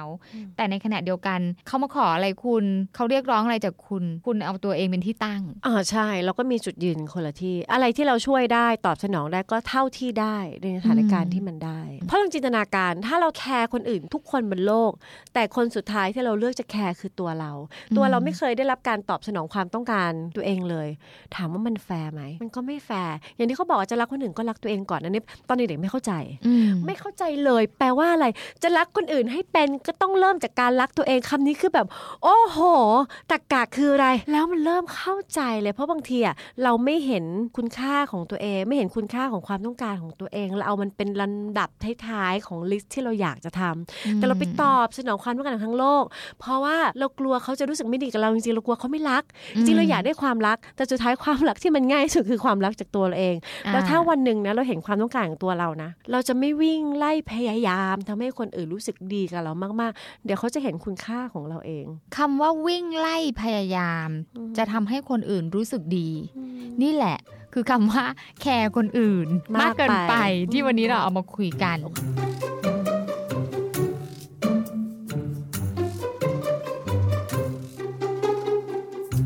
มีคนเนี่ยที่ใช้คำว่าแคร์อะบางทีล่วงล้ำเข้าไปในชีวิตคนอื่น ยังไงน่ะ ไปช่วยคิดแทนเขา ช่วยคิดแทนนี่มันแบบว่า sympathy นะไม่ใช่ empathy อ่าซิมพัตตี้คืออะไรอะคะ sympathy เหรอภาษาไทยบางทีเขาแปลเป็นสงสารเหมือนกันก็คือ center อยู่ที่ฉัน คือเราไม่ได้มองเราเราไม่ได้มองเขาในจากจุดที่เขาอยู่อืมเรามองสถานการณ์นั้นจากจุดที่เราอยู่แล้วเราก็มาดวัดตัดสินว่าอุ้ยแบบเนี้ยคือแย่แล้ว ต้องช่วยเขา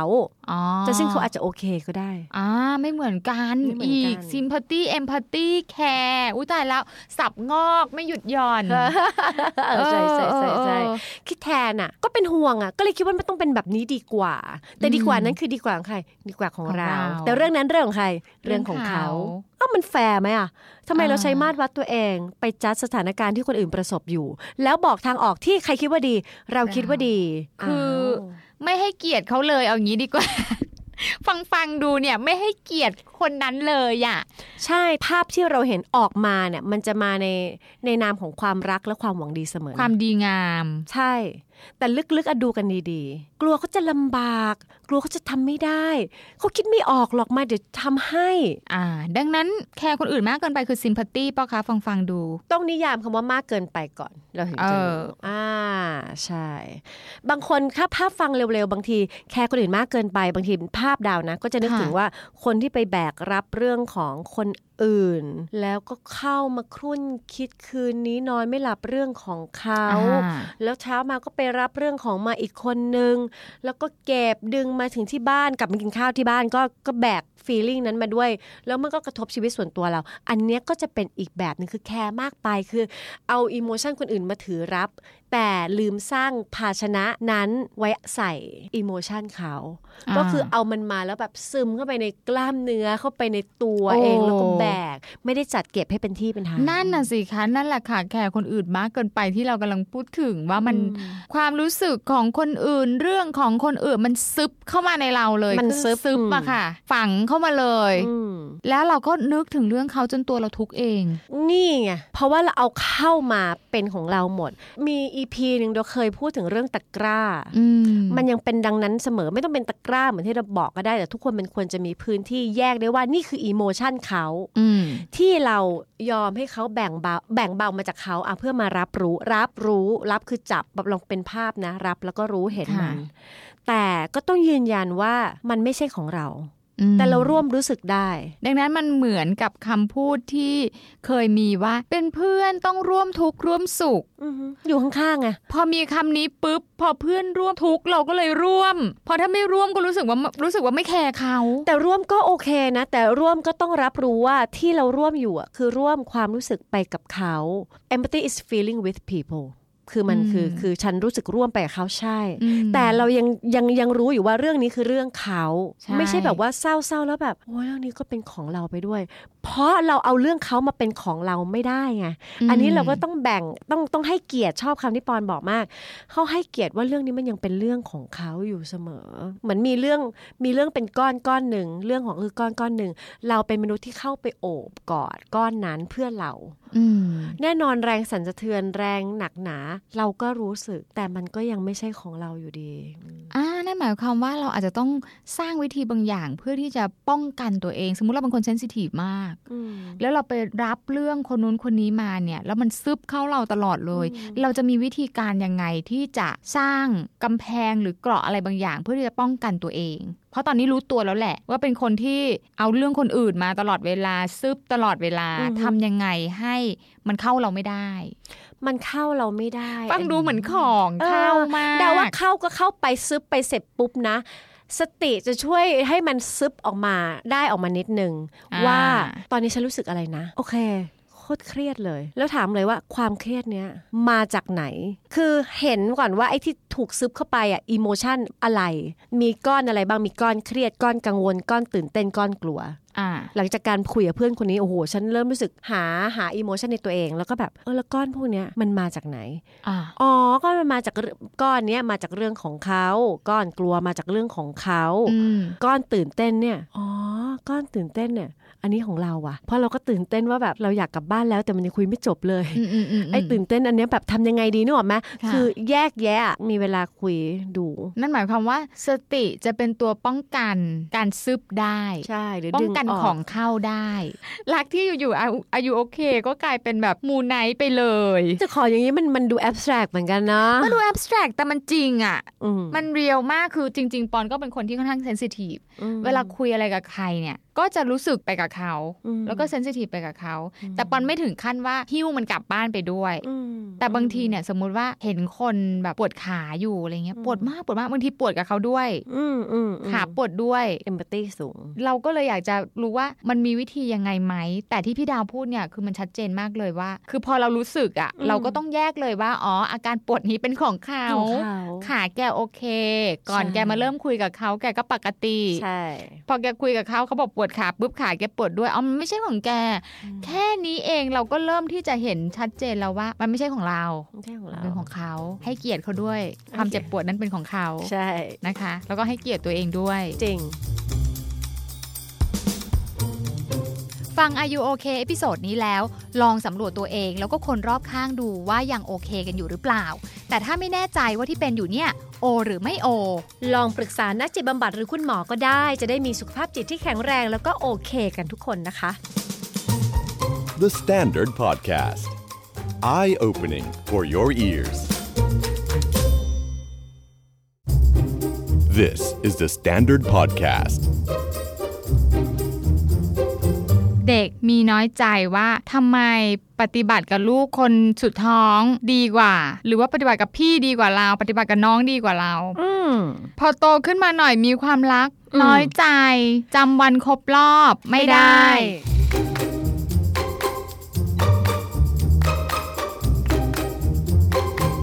อ๋อจริง ๆ มันคือความรู้สึก มันเป็นความรู้สึกว่าเราคิดว่าเรามีคุณค่าต่อเขามากกว่านั้น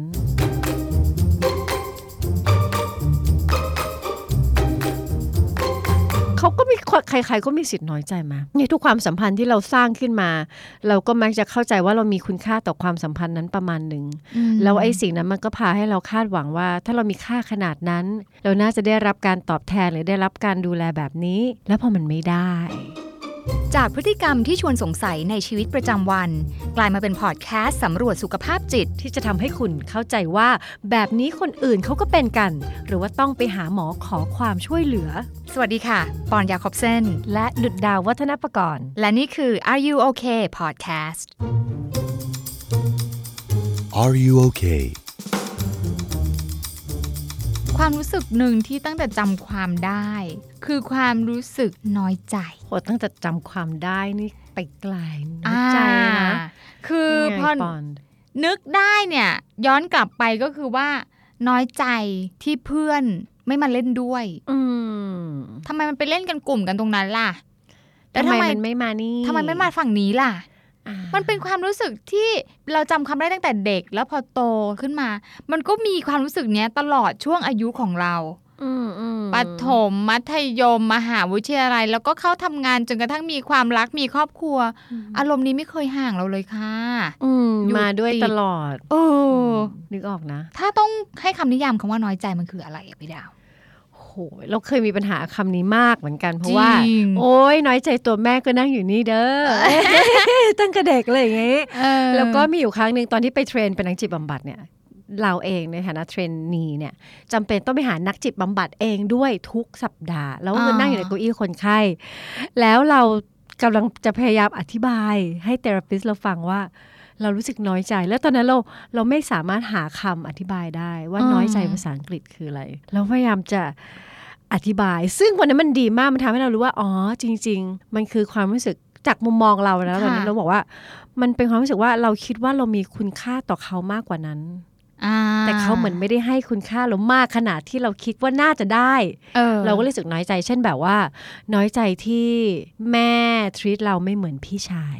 อืมเอ๊ะทำไมตอนพี่ชายอายุเท่านี้เขาโดนทรีตแบบนี้ พอเรามาอายุเท่านี้ เอ้า โดนทรีตไม่เหมือนกันเรานึกว่าเราน่าจะได้คล้ายๆกัน แต่เราไม่ได้จากเขาหรือว่าน้อยใจที่เขาไม่เห็นความสำคัญกับสิ่งที่เราทำให้อะไรอย่างเงี้ยสุดท้ายมันก็ตีมาเป็นเทอมนั้นอืมเอออันนี้คือทิปส์อย่างหนึ่งในการเรียนภาษา คือถ้าไม่รู้คำเนี่ย เราต้องพยายามอธิบายความหมาย ใช่ แล้วนั่นนะคือสิ่งที่เราต้องการจริง ๆ ใช่ ไม่ต้องไปติดอยู่ที่คำคำเดียว เออ จริง ๆ แล้วก็ลงไปในดีเทลเลยแล้วอ๋อเลยเลยเข้าใจเพราะพอแค่พูดในหัวเราจริงๆตอนนั้นคือคำว่าน้อยใจแหละที่อยากจะพูดอืมแต่แบบอืมแม่เจ้า เออโวแคปหมด เออหมดคหมดคลัง แต่ฝรั่งเขาก็มีปอนใช่ไหมฝรั่งเขาก็รู้สึปกอนอย่าขอบเส้นช่วยพี่ไม่รู้ด้วยรู้แต่คำว่า left out อ่า feeling left out คือออ่าคือเพื่อนเขาไปกันแล้วเราไม่ได้ไม่ได้ไปด้วยอืมก็อืม I feel left out อะอืเหมือนไม่ได้ไปกับเขาอะอืแต่มันก็ไม่ตรงตัวไม่ซะทีตรงเดียวกับซะทีคำว่าเดียวคุณค่าที่พี่ดาวพูดถึง ใช่ แต่ไม่ใช่เป็นแค่แบบว่าเรารู้สึกกับเพื่อนหรือกับผู้ใหญ่นะ บางทีคนที่อายุมากไปแล้วเราก็เห็นเยอะมากนะเออเช่นแบบคนที่มีคุณพ่อคุณแม่ที่ตอนนี้สูงวัยมากแล้วก็จะแบบ น้อยใจลูก จะมีคำว่าคนแก่ขี้น้อยใจ คนแก่ขี้น้อยใจ เออใช่คำนี้ได้ยินบ่อยมากทำไมอะทำไมคนแก่ถึงขี้น้อยใจ เราไม่ใช่วัยรุ่นไม่ใช่วัยทำงาน เขาก็มีคนใครๆก็มีสิทธิ์น้อยใจมาในทุกความสัมพันธ์ที่เราสร้างขึ้นมา เราก็มักจะเข้าใจว่าเรามีคุณค่าต่อความสัมพันธ์นั้นประมาณหนึ่งอืมแล้วไอ้สิ่งนั้นมันก็พาให้เราคาดหวังว่า ถ้าเรามีค่าขนาดนั้น เราน่าจะได้รับการตอบแทนหรือได้รับการดูแลแบบนี้ แล้วพอมันไม่ได้ มันก็อาจจะน้อยใจ หรือว่าเป็นเพราะว่าเขามีเวลาคนแก่เนี่ยมีเวลา แล้วก็คนเราอะจะ define คุณค่าของตัวเองจากงานที่ทำเยอะอือหือแล้วพอเกษียณไปปุ๊บไม่ได้ทำงาน ก็เลยรู้สึกว่ามีอาจจะมีอิชูกับคุณค่าหรือเปล่า คิดว่าส่วนหนึ่งน่าจะใช่ด้วยแต่คิดว่าไม่ทั้งหมดนะเพราะว่าอืมเราก็มีอิชชูคุณค่ากันได้ทุกวัยนะอืมทุกวันนี้เราก็เห็นแบบว่าเพื่อนแบบเอ้ยแฟนกูน้อยใจอีกละมาบ่นอ้าวเห็นไหมทำไมมนุษย์ทำงานไวเราก็ยังขี้น้อยใจได้ เด็กๆก็น้อยใจอืมแล้วว่ามันอยู่ในทุกช่วงที่ปอนพูดตั้งแต่ตอนต้นแหละอืมแต่คราวนี้คือ เอ๊ะทำไมคนบางคนน้อยใจบ่อยมาก คนบางคน เออ คนนี้ไม่ค่อยมีปัญหาเรื่องน้อยใจหรือไม่ค่อยเห็นคนน้อยใจเลย มันก็อันนี้มันแล้วแต่แบ็กกราวด์ที่มาเหมือนกัน เด็กมีน้อยใจว่าทำไมปฏิบัติกับลูกคนสุดท้องดีกว่า หรือว่าปฏิบัติกับพี่ดีกว่าเรา ปฏิบัติกับน้องดีกว่าเราอืมพอโตขึ้นมาหน่อยมีความรักอืมน้อยใจจำวันครบรอบไม่ได้ของขวัญไม่มา ดอกไม้เออไม่มีใช่ทำไมไม่มารับมาส่งทำไมจอดถึงบ้านแล้วทำไมเธอไม่ลงมา ส่งฉันทำไมไม่ยืนรอฉันเปิดประตูเข้าบ้านได้เสร็จก่อนแล้วค่อยออกรถทำไมไปก่อนอุ้ยรัวได้เป็นชุดเลยว่ะคือมันเป็นอย่างนี้ด้วย คือบางทีเรามักจะคาดหวังให้คู่ชีวิตของเราอะอ่า treat เรา Yeah. ดีเหมือนที่พ่อกับแม่เราเคยบอกมาอืมอย่างเช่นอย่างเราเนี้ย พ่อเราเป็นคนที่ใส่ใจเรื่อง safety มากเพราะฉะนั้นเรื่อง safety กับเราเนี่ย เราจะแบบรู้มากว่าอะไร safe ไม่ safe เพราะฉะนั้นเวลาเราเจอแฟนเนี่ยเราเจอใครสักคนที่แบบ เขาเข้ามาข้างๆเราแล้วก็แบบประมาณว่าเออฉันจะ safe อยู่นะ ฉันจะอยู่ข้างๆอยู่ แต่หนึ่งเดินริมถนนเนี่ยยูให้ไอเดินข้างนอก you fail one อ้าวทำไมไอเดินข้างนอกหักไปหนึ่งล่ะหักไปหนึ่งสองโอเคเมื่อกี้พูดไปแล้วถึงบ้านอืมปุ๊บไม่รอฉันเข้าประตูบ้านก่อนแล้วเธอออกรถหักสอหักงสองหรือถ้าสมมติว่า missed call โทรไป you ไม่โทรกลับหักหักสาสามมอะไรอย่างนี้เออหรือว่าเวลาเธอเบรกรถแรงเธอไม่เอามือมาคอยเหมือนประคองฉันหักข้างสี่ๆเหรอหักสี่ค่ะรู้สึกว่าแบบเอ้าไม่รู้เหรอว่าฉันก็จะเงิบเลย seatbeltล่ะทำงานไหม seatbelt อะอ่านี่นี่นะ อีกคนละขั้วเลยค่ะยังไงคะ จอดรถรออยู่ได้ทำไมไม่ออกไปสักทีรำคาญแล้วคือแบบไม่ต้องรอคือไปได้เลยอะไรอย่างเงี้ยเออเออเออสบายสบายๆเนอะแต่เข้าใจว่า เราไม่เหมือนกันอะเนาะเราหมือนแบบโดนเทรนมาคนละคนละใช่สแล้วกูกันแล้วปอนอาจจะไปน้อยใจเรื่องอื่น ใช่ใช่ใช่ใช่ที่พี่ดาวไม่ได้น้อยใจก็ได้ใช่ใช่ อันนี้อาจจะเป็นกับดักเพราะบางที อันนี้คือเป็นที่เราเองอืมแล้วมีช่วงหนึ่งในชีวิตที่เราคิดเองว่า ไอ้วิถีที่พ่อแม่ปฏิบัติกับเรา นั่นคือสิ่งสูงสุดของชีวิตคู่ เพราะฉะนั้นดังนั้นคนอื่นที่เข้ามาควรจะทำคล้าย ๆ แบบนี้ ซึ่งเราเอาสิ่งที่เราโตมาเป็นตัวตั้งอะแล้วคนที่เขาเข้ามาเขาจะไปรู้ได้ยังไงอะเขาไม่ได้มีพ่อคนเดียวกับเราอะเข้าใจเออปอนว่าทุกคนคิดแบบนั้นหมดเลยว่าที่พ่อแม่ปฏิบัติกับเรานั่นคือสิ่งที่สามีภรรยาควรจะให้เราเช่นกัน ซึ่งจริงๆมันไม่ถูกต้องเลยที่เราคิดอย่างนั้นเนาะมันไม่แฝงไม่ใช่ไม่ถูกต้อง เขาไม่ใช่พ่อแม่ แล้วมันไม่ใช่เรื่องจริง เออมันคนละความสัมพันธ์กันเออออืมและสิ่งที่พ่อแม่ทำกับเรา เขาก็ทำในเชิง พ่อแม่ทำให้ลูก สามีภรรยาเป็น relationship อีกแบบหนึ่ง ยิ่งทำเหมือนกันดียิ่งน่ากลัว เออเออไม่งั้นก็มีพ่อกับแม่อีกคนหนึ่งไหมล่ะนี่คู่ชีวิตก็เป็นอีกแบบ ดังนั้นพอฟังแบบนี้ปุ๊บอะมันเหมือนกับว่าอ้าวอิชูนี้กลายเป็นเรื่องที่ว่า เราไปคาดหวังให้เขาคาดหวังเป็นแบบใดแบบหนึ่งหรือเปล่าใช่เลยเลยเกิดความก็น้อยใจด้วยขึ้นก็ด้วยเข้าใจในคุณค่าของตัวเองบางทีอาจจะแบบว่าไม่ได้ตรงกับ relationship อย่างนั้นจริง ๆ แล้วบางทีก็คาดหวังมากเกิน พอคาดหวังมากเกินปุ๊บมันง่ายมากเลยที่จะไม่ได้ เพราะว่าคาดอืมมากเกินอืมพอไม่ได้ปุ๊บก็น้อยใจ เหมือนเซตกับดัก ให้ตัวเองตกเอง ถูก ก็คิดจริงมันจะยากมากเลยเพราะใจเราคิดมันก็คือมีแค่แบบน้อยมีอย่าภางพเดีมายวกเออภาพเดียวอะไรเงี้ยโเออหรือบางทีแบบตัวเองเราปฏิบัติต่อตัวเองแบบนี้เอาทำไมเธอบอกเธอรักฉันเธอไม่ได้ปฏิบัติกับฉันดีเท่าที่ฉันดูแลตัวเองอ้าวอืมก็เขาไม่ใช่เราอะเออเออบางทีเราก็เผลอเอาสมการที่เราใช้กับตัวเอง สมการที่ได้จากพ่อแม่เอาไปทาบสมการของคนอื่น มันก็อันนี้ก็จะเป็นเรื่องต่างจากเรื่องคุณค่าละอืมถ้ากับพ่อกับแม่เอออันเนี้ยเราอาจจะมี make sense เรื่องเออเรา question ฉันนึกว่าฉันมีคุณค่ากว่านี้ทำไมเธอเดินแต่บางทีเราผิดสมการค่อยๆ วิเคราะห์ดูบางทีอาการน้อยใจซะส่วนใหญ่มันเกิดขึ้นจากการกระทำจากคนอื่น แต่ลึกๆเนี่ยมันก็มาจากเราด้วยซะค่อนข้างเยอะแหละที่ว่ามาจากเราเนี่ยมันมาจากตรงไหนอะไรอะพี่ดาว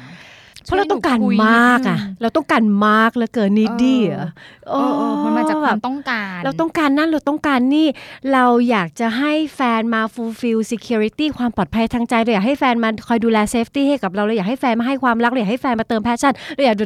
แม่เจ้า มันมากไปไหมสำหรับคนคนหนึ่งที่ต้องแบบว่ามี job description ยากขนาดนั้น ฟังดูเหมือนไม่พอใจกับอะไรเลย ไม่พออะมันไม่พออยู่แล้วเพราะอะไรรู้ป่ะของอืมแบบเนี้ย คนเราต้องเติมให้ตัวเองอืมทำเองก็ได้แล้วก็รู้ด้วยนี่ว่าตัวเองต้องการอะไร ชัดเจนนี่ก็เติมให้ตัวเองดิอืมแต่บางทีเรารู้ว่าเราอยากได้อะไร แล้วก็ไปบอกเธอให้ทำไมเธอไม่ทำแบบนี้อะอ้าวก็เขามีช้อยส์อย่างนั้นที่เขาจะทำให้คนรักอะก็ respect ช้อยเขา ถ้าคุณไม่ชอบวิธีที่เขาดูแลคุณแบบนั้น แล้วคุยกันแล้วเขาก็จะยังเป็นแบบนั้น ก็หาวิธีอยู่ด้วยกันใหม่ปรับตัวเองถ้าไม่งั้นก็ไปหาคนอื่นที่มีช้อยส์ที่ตรงกับใจก็แล้วกันอืมบางทีเราก็คาดหวังให้แฟนเราตอบสนองความต้องการของเราก่อน ที่เขาจะตอบสนองความต้องการของตัวเอง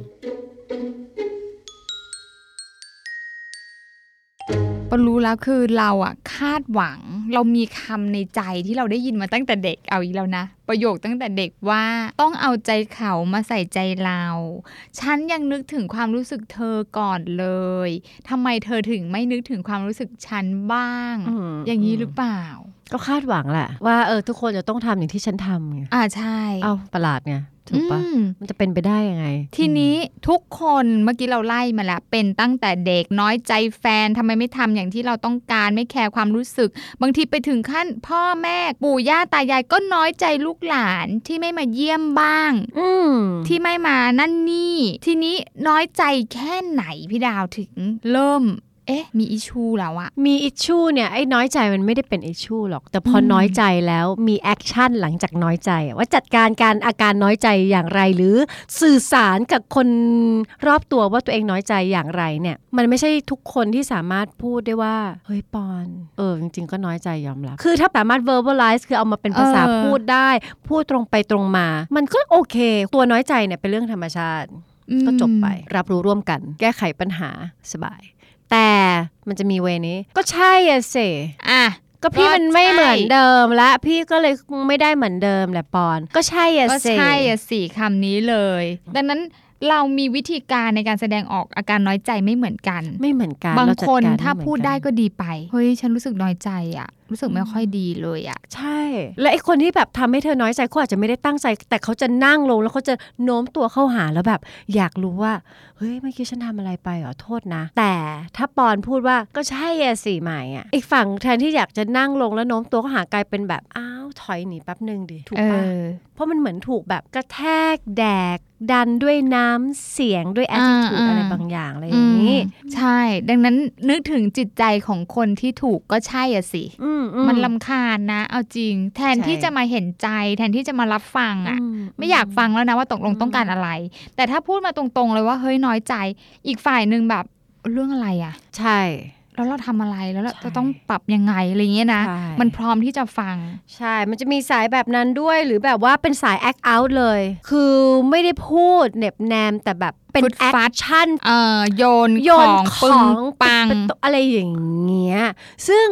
ได้ reaction เช่นเดิม ก็คือคนก็จะไม่อยากเข้าใกล้ เพราะว่าแรงพวกนี้มันเป็นแรงพ่นออกแอคโยนออกใส่คนอื่นโอ้แทนที่เราต้องการจากเขามากกว่านี้ กลายเป็นเราได้จากเขาน้อยลงกว่าเดิมอีกลองจินตนาการว่าสมมติว่าเราเป็นพ่อแม่ใครสักคนเนาะแล้ว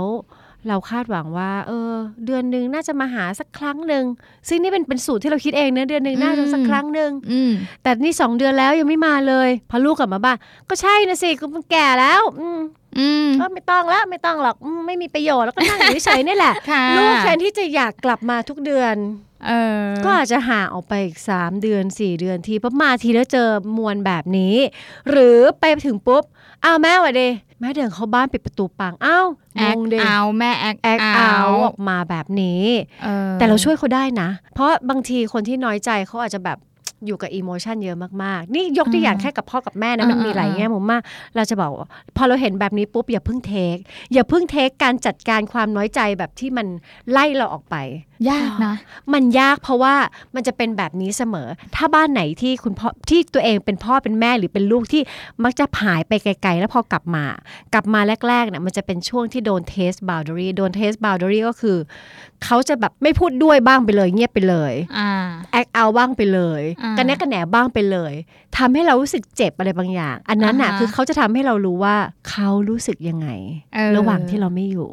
อืมแล้วสองก็คือเขาก็จะเช็ค คุณค่าของเขาด้วยกันที่เขาจะทำให้มันแรงขึ้นนิดนึงอะเพื่อยังรู้ว่าเธอยังรับฉันอยู่ได้ไหมเธอยังรักฉันจริง ๆ ใช่ไหมเธอเลยยังอยู่ที่นี่ เพราะฉะนั้นเรายืนยันตรงนั้นได้เลยว่า โอเค สมมติปิดประตูปังไปปุ๊บปุ๊บปุ๊บปุ๊บปุ๊บใช่สิแล้วก็หายไปแล้วแบบ โอเคแม่นึกออกนึกเอ้ยนึกออกแล้วแม่ว่าแบบก็น้อยใจใช่ไหมโกรธหรือเปล่าเนี่ย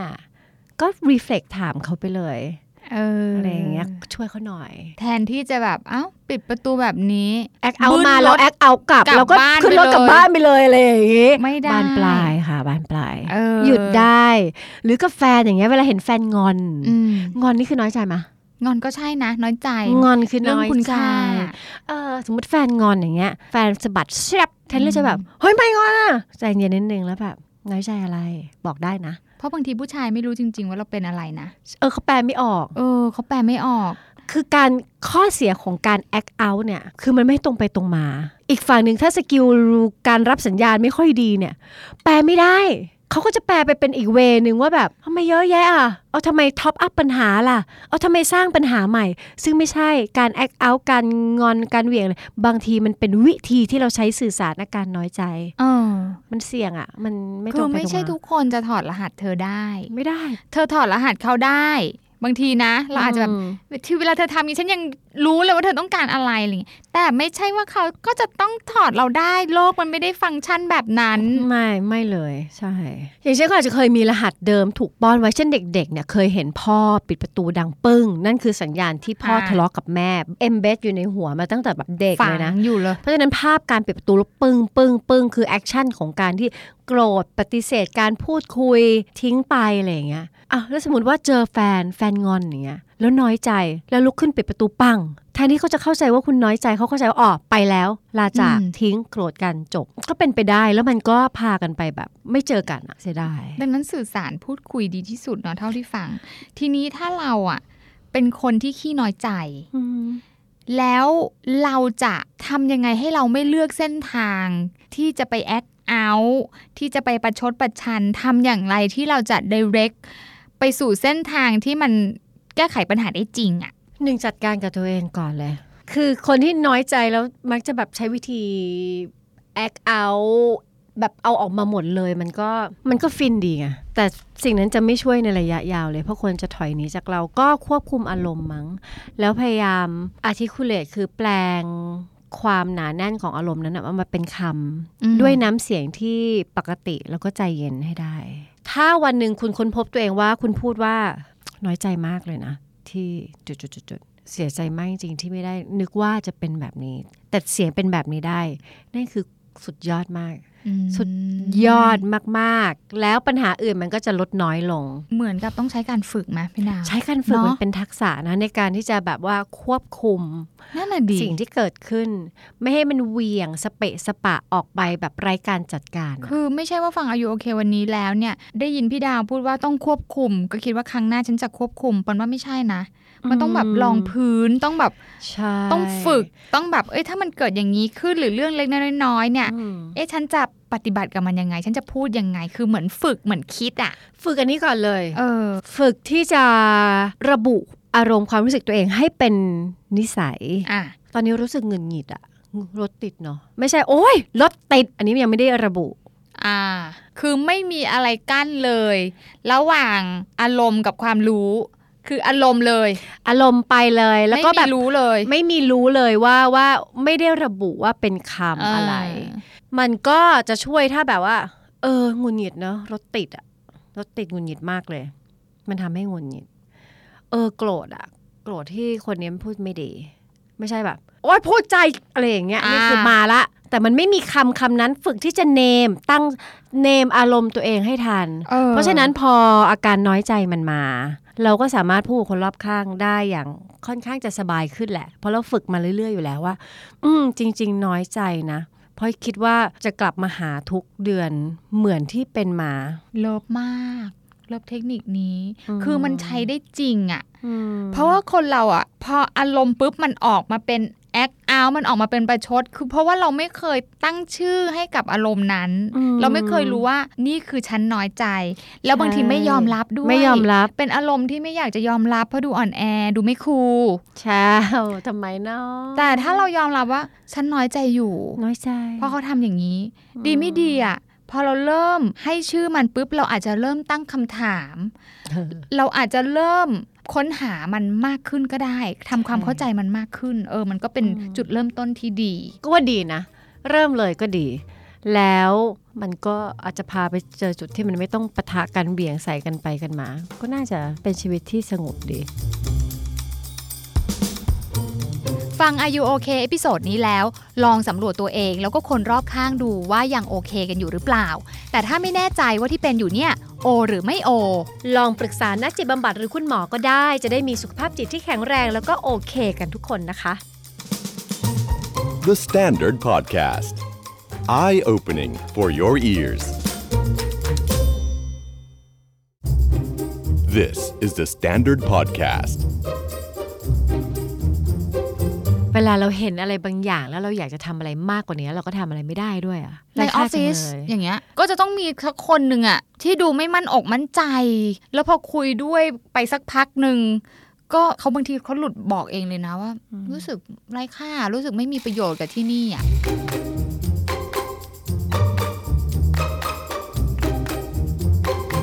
มีหลายบ้านมากที่เลี้ยงลูกด้วยเงินกับจอทีวีหรือ iPad เพราะว่าตัวเองจะได้เอาเวลาไปทำงานมากขึ้นเพื่อได้เงินมากขึ้นแล้วเอาเงินนั้นไปฟีดลูก คือการรับรู้ถึงคุณค่าเนี่ยมันทำผ่านเงินไม่ได้เพราะลูกตีความไม่ออก ขีดเส้นใต้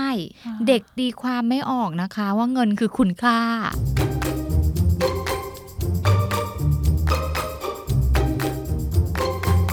คนอย่างเงี้ยจำเสียงพ่อแม่หรือยายตัวเองได้ เช่นนะ โอ้ยเนี่ยโอ้พาลูกมาเนี่ยไม่ได้ไปไหนส่วนตัวเลยต้องพาลูกเหนื่มาอยลูกรู้สึกอ้าวฉันเป็นภาระอืมเขาได้ยินแล้วเขาจำได้นะแล้วโลกเขายังข้อมูลไม่เยอะข้อมูลเหล่านั้นเป็นเสียงแรก ๆ แล้วเขาจเพียวๆำจำจำ จากพฤติกรรมที่ชวนสงสัยในชีวิตประจำวัน กลายมาเป็นพอดแคสต์สำรวจสุขภาพจิต ที่จะทำให้คุณเข้าใจว่า แบบนี้คนอื่นเขาก็เป็นกัน หรือว่าต้องไปหาหมอขอความช่วยเหลือ สวัสดีค่ะ ปอนยาคอบเซนและดุดดาววัฒนประกรณ์ และนี่คือ Are You Okay Podcast Are you okay? คนเราอะบางทีเราก็รู้สึกน้อยใจนะพี่ดาว ในบางอารมณ์นะ แน่มัสิมีทั้งน้อยใจมันมีทั้งอาการแอคเอาท์ต่างใช่ๆที่อย่างเช่นก้าวร้าวอืมทำงอนทำอะไรอย่างเงี้ยอือฮึซึ่งบางทีเราไม่รู้ด้วยซ้ำว่าข้างในภายใต้อารมณ์เหล่าเนี้ยความแอคเอาท์ความก้าวร้าวความน้อยใจ มันคืออะไรไม่รู้อืมอึดอัดอยากแสดงด้วยวิธีนี้เออแต่บางทีเราก็รู้ว่าภายใต้อาการแอคเอาท์เหล่านั้นน่ะอืมทำไมรู้สึกไร้ค่าอืม พอรู้สึกไร้ค่าปุ๊บเนี่ย มันก็จะแสดงออกด้วยอาการน้อยใจ บางทีก็ปิดตัวเงียบอืมมันมันมีหลายลักษณะมาก แต่ว่ามันว่าเป็นอารมณ์ที่คนเมือง หลาย ๆ คนทุกวันนี้เนี่ย ได้สัมผัสได้ทัชไม่มากก็น้อยกับความรู้สึกว่าทำไมฉันรู้สึกไร้ค่าจังเลย คิดว่าตอนนี้หลายคนก็คงรู้สึกเหมือนกัน เพราะว่ามันมัน มันเป็นบริบทด้วยนะที่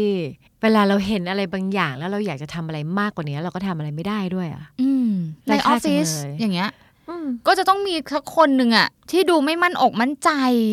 แล้วพอคุยด้วยไปสักพักหนึ่งก็เขาบางทีเขาหลุดบอกเองเลยนะว่า รู้สึกไร้ค่ารู้สึกไม่มีประโยชน์กับที่นี่อะพูดอย่างนี้นี่ยังเก่งมากนะ คนที่สามารถที่จะแบบว่า พูดออกมาได้เลยโหเนี่ยที่แบบ เป็นแบบนี้เพราะว่ารู้สึกไร้ค่ารู้สึกว่าไม่มีประโยชน์อืมบางคนอยู่ในภาพของความเสียงดังหนักแน่นอ่าสั่งคนนู้นสั่งคนนี้จัดการอันนี้มา อันนี้มันต้องเป็นแบบนี้ตึ๊ดตึ๊ดตึ๊ดตึ๊ดตึ๊ดแต่จริงโอ้ๆลึกๆ มันก็เป็นไปได้นะว่าเขาอาจจะมีความรู้สึกว่าไร้ค่าอืมเป็นฐานที่ตั้งอยู่ก็ได้ ก็เลยตัดสินใจ โปรเจกต์การสั่งแบบนั้นเพื่อป้องกันไม่ให้ตัวเองเฟลหรือล้มเหลวคืออยากให้ตัวเองแบบ effective คือสร้างคุณค่าให้ตัวเอง แต่บางทีก็ด้วยวิธีที่แบบด้วยพลังงานที่มันดูแบบสุดโต่งใช่ คือแบบก็ชี้เป็นอีกนิ้วแบบสั่งรุนแรงอะไรแบบนี้ไป ก็มีเอใช่อไม่งั้นน่ะแปลว่าความรู้สึกเนี้ยมันไม่ใช่ความรู้สึกที่ประหลาดเลยใช่ไหมพี่ดาวคือคนจำนวนมากเขาก็รู้สึกกันใช่ไหมคะใช่ บางทีเรายังรู้สึกไร้ค่าเลย เวลาที่เราเห็นว่าประเทศไทยเราน่าจะแบบเปลี่ยนแปลงไปอย่างหนึ่งสองสามแล้วก็มีไอเดียแล้วก็อยากให้มันเป็นแบบนี้แต่เรามองไปรอบๆแล้วแบบทำยังไงได้บ้างอะอยากทำมากกว่านี้จังเลย ไม่อยากจะมานั่งบ่นแค่เรื่องฝุ่นอืมฉันทำอะไรกับมันได้บ้างวะมหรือมันมีอะไรที่เราจะทำได้มากกว่านี้ไหมแล้วแบบบางทีมันก็แบบตีบตันไปเยอะๆหรือบางทีเรารู้สึกโอ้ไม่มีประโยชน์อะมหรือเราเป็นพลเมืองที่มันไม่มีประโยชน์เพราะเราทำอะไรกับ อันนี้ไม่ได้ แต่นี่มันก็เป็นแค่ความคิดนะเพราะในความเป็นจริงการที่เราทำไม่ได้เนี่ย มันก็อาจมีปัจจัยอื่นอืมๆแต่นั่นก็ไม่ได้แปลว่าความรู้สึกรู้สึกว่าเออไม่มีประโยชน์ของเราจะน้อยลงอะไรอย่างเงี้ยเป็นต้นอืมในบริบทอื่นๆ ก็เช่นเดียวกัน บางในสถานการณ์ที่เรารู้สึกว่าแบบ เออ ฉันขับเคลื่อนอย่างที่ปอนบอกเรื่องของออฟฟิศ อะไรไม่ได้เลย ไม่ว่าฉันจะทำอะไรหรือไม่ทำอะไร ก็ไม่เห็นจะต่างอะไร อันนี้เป็นแบบเป็นหลุมบ่อของพนักงานองค์กรมากหรือทั้งของ HR หน่วยหน่วยงาน HR ในองค์กรบางทีอย่างเงี้ยเขาอยากจะลอนช์แคมเปญใหม่เพื่อเสริมสร้างประสิทธิภาพให้พนักงาน มาทำอันนี้กันดีกว่า เพิ่มservice ให้มันดีขึ้นกันดีกว่า แต่ก็จะมีพนักงานกลุ่มหนึ่งที่รู้สึกว่าก็ทำไปดิฉันไม่ต้องทำหรอก ฉันตัวเล็กแค่นี้เอง ฉันไม่ทำคนเดียวก็ไม่มีใคร ก็ไม่เอฟเฟกต์อะไรหรอก เส้นบางๆ ระหว่างไร้ค่ากับขี้เกียจอะ ก็ทำไปดิ ไม่ทำหรอก คือแบบอืมอ้าวตกลงรู้สึกไร้ค่าหรือขี้เกียจเนี่ยอ๋อเป็นไปได้เพราะรู้สึกไร้ค่าก็เลยขี้เกียจจะทำให้ไงเพราะในองค์กรบางทีเราเรียกก็ร้องขอทำไปให้พนัไม่ได้อะไรอยู่แล้วอย่างเงี้ยใช่ก็เลยรู้สึกก็รู้สึกว่าไม่ได้อะไรอยู่แล้วก็เลยเหนื่อยเลยทีนี้พอพอรู้สึกไร้ค่า เราทำไปก็ไม่มีผลหรอก ใช่ ก็เลยเหนื่อยเลยไม่เกิด action อะไรขึ้นมา ก็ใช่ไงพอเราไม่มีแรงจูงใจเราไม่เห็นว่าสิ่งที่เราจะทำเนี่ย มันจะช่วยหรือว่าเราจะได้ได้ตอบรับอะไรกลับมา เราก็ไม่ทำอืมเพราะอาจจะเคยทำอะไรไปบ้างแล้ว แล้วก็ไม่ได้รับการมองเห็นอือหือบางองค์กรที่ไม่ค่อยได้ชื่นชมพนักงานที่ทำงานดีๆ ดุอย่างเดียวว่าอย่างเดียวตัดเงินเดือนอย่างเดียวอืมแล้วคุณจะไปเรียกร้องขอให้เขามาทำอันนั่นนู่นนี่กันเถอะเขาจะรู้สึกว่าเธอไม่เห็นฉันหรอก เธอก็ให้แต่เงินเดือน แล้วก็คอยแต่หักเงิน เพราะฉะนั้นถ้าเธออยากขออะไร ฉันรู้สึกว่าฉันไม่ได้มีคุณค่าขนาดนั้น ข้ามๆไปเถอะฉันไม่ทำคนเดียวก็ไม่ทำให้องค์กรพังหรอกอืมฟังดูพนักงานน้อยใจ ใช่น้อยนี่ใจขนาดบางทีฟังพี่ดาวพูดรู้สึกว่าน้อยใจจังเลย เธอไม่เห็นฉันหรอกเธอก็ให้แต่เงินเดือนใช่ฉันนั่นแหละ ใช่เออเออดังนั้นองค์กรเนี่ย เขาก็ต้องดูแลหัวใจพนักงานเนาะไม่ใช่ให้แต่เงินเหมือนกับใช่ครอบครัวใช่พ่อแม่เหนกันที่ให้แต่เงินลยโอ้ใช่ มีหลายบ้านมากที่เลี้ยงลูกด้วยเงินกับจอทีวีหรือ iPad แล้วเลี้ยงลูกด้วยเท่านี้จริง ๆ เพราะว่าตัวเองจะได้เอาเวลาไปทำงานมากขึ้นเพื่อให้ได้เงินมากขึ้นแล้วเอาเงินนั้นไปฟีดลูก คือการรับรู้ถึงคุณค่าเนี่ยมันทำผ่านเงินไม่ได้เพราะลูกตีความไม่ออก อืมอะขีดเส้นใต้ เด็กตีความไม่ออกนะคะ ว่าเงินคือคุณค่าเงินก็เงินไงเออเงินเงินได้คือของเงินได้ของมาก็ดีใจสนุก แต่เขาก็ไม่ได้สามารถแปลงสารได้ว่าสิ่งนั้นคือ ความรักของพ่อแม่หยาดเหงื่อแรงงาน แปลไม่ได้ ไม่ได้ หรือเขามองไม่เห็นว่า นี่คือวิถีที่คุณพ่อคุณแม่มองเห็นคุณค่าของลูกอืมเห็นลูกรับฟังลูก เห็นว่าลูกตอนนี้เผชิญกับปัญหาอะไร มันมันถอดความไม่ได้ ได้เงินก็ได้เงินขอบคุณมากเอาเงินมา เอาเงินไปซื้อขนมแล้วไปไปไปไปเล่นกับเพื่อน เอาไล่อีกนะอืมให้เราไปอยู่กับเงินกับขนมกับของเล่นกับเพื่อน เอ้าเอาโอเคพอกลับมา บางที ก็ไม่ได้ใช้เวลาร่วมกัน มันก็ทำให้เขารู้สึกว่า ถ้าฉันหายไปสักสองวันก็คงไม่เป็นไรมั้งอืมไม่งั้นมันทำให้เราเห็นนะว่า มันมีคนที่ถูกพูดว่าแบบอืม บ้านเขาก็ให้ทุกอย่างทำไมเป็นอย่างนี้วะ ให้ทุกอย่างให้ทุต้กองอย่านิงยามกันนิดนึงว่าคำว่าทุกอย่างพ่แม่มีเนี่ยให้คืออะไรทุกอย่างเลยซื้อทุกอย่างให้ แต่ทำไมเป็นอย่างนี้ ก็ได้ฟังที่พี่ดาวพูดเมื่อสักครู่นี้ก็คือ ให้ก็ให้ไงแต่ความอบอุ่นทางใจคุณค่าทุกสิ่งทุกอย่างมันไม่ได้มากับของที่เขาซื้อให้ อืม เราเคยคุยกับแม่นะอืมเราสารภาพเลย เรารู้สึกว่าเราได้รับการเพิกเฉยมากไปหน่อยตอนเด็กๆเพราะแม่เราเป็น working woman จริงๆโหแบบที่ทำงานแม่เราแบบพีคมากมีแต่คนชมแล้วเขาเก่งจริง อืมแล้วเราก็โตมาเราบอกแม่ว่า อืมเราอยากให้แม่สอนเรามากกว่าเนี้ยเรื่องเรื่องเล็กๆน้อยๆหรือนั่งคุยกับเรามากกว่านี้อีกหน่อยอืมแม่ก็บอกอืมตอนนั้นทำแต่งาน เพราะว่าแบบพ่อก็ทำงานแม่ก็ทำงานเพื่อเอามาส่งลูกสองคนเรียนนั่นแหละบอกอืมนึกออก ตอนเนี้ยเข้าใจเห็นภาพ แต่รู้ไหมต้องรออายุ 20ปลายๆเลยอะถึงจะเข้าใจว่านั่นเรียกว่าความรัก เด็กๆเข้าใจว่าการถูกทอดทิ้งไว้อืม แล้วแม่ก็เสียใจแม่โอ้ย้อนเวลากลับไปได้จะให้เวลามากกว่านี้บอกใช่แล้วเวลาสำคัญกว่ากว่าเงินมากเลยมอะไรแบบเนี้ย คือแล้วเราโชคดีที่แบบว่าเราตัดสินใจคุยกับแม่ตอนเราโตแล้วเพราะเรารู้สึกว่าแบบเรื่องนี้คุยได้ แล้วเราเราก็อยากแชร์ด้วยว่าจริง ๆ เด็กๆมันมันนึกไม่ออกอะให้ไปเล่นคือได้ไปเล่น แต่เขาไม่รู้ว่านี่คือแบบนี่คือพ่อแม่ใส่ใจอะไรอย่างอืเงี้ยมมันมันมันไม่ได้แปล ก็มันไม่ตรงไปตรงมา ถ้าพ่อแม่ใส่ใจก็จะเห็นสิว่าเราทำอะไรอยู่ มันนั่งอยู่ข้างๆเราบ้างอะไรเงี้ยอืมอืมถ้ามันไม่มีมันก็ยากเฮ้ยดังนั้นปอนว่าคนที่ฟังอะ มันเป็นวัยแบบกำลังมีลูกเนาะอืมปอนว่าเยอะนะอืมคนที่มีลูกแล้วหรือกำลังมีลูกอะไรเงี้ยมปอนว่าปอนว่าฟังแล้วอะ ก็เข้าใจเลยนะ ว่าที่พี่ดาวพูดอะ เฮ้ยแม่กว่าจะรู้กว่าจะมาคุยกว่าจะมีความเข้าใจถึงขั้นมาคุยได้ได้ในยี่สิบกว่าไปปลายๆแล้วนะ ใช่ คือเด็กคนหนึ่งอะที่ต้อง carry ความรู้สึกที่ว่าอ่าพ่อแม่ไม่แคร์อะใช่ใช่ใช่พ่อแม่ไม่แคร์มา 27 ปีสมมุติ ใช่ใช่ฮิ้วอันเนี้ยมา 27 ปีอืมก่อนที่จะเรียนรู้ทุกสิ่งทุกอย่าง แล้วถึงเข้าใจแล้ววางมันลงได้อะอืม27 ปีอะอืมให้ของนั้นหนักครึ่งขีดอะก็เมื่อยนะก็เมื่อยให้ถือ 27 ปีอะ ก็เจงปอนเมื่อยเจงเมื่อยแล้วแบบว่าบางทีถืออะไรนานๆ แบบว่า รูปร่างการ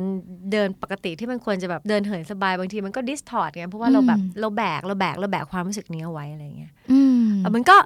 มันก็ผ่านไปแต่ว่าคุณค่าของคนเนี่ยมันตรงไปตรงมากว่านั้นอืมอย่าทำผ่านของ อย่าทำผ่านอะไรที่มันต้องซับซ้มัอนนคือคนต่อคน ไปกอดปะไปนั่งคุยใช้เวลาเลยที่มันเป็น one on one basis ก็คือพื้นฐานของการอยู่ด้วยกัน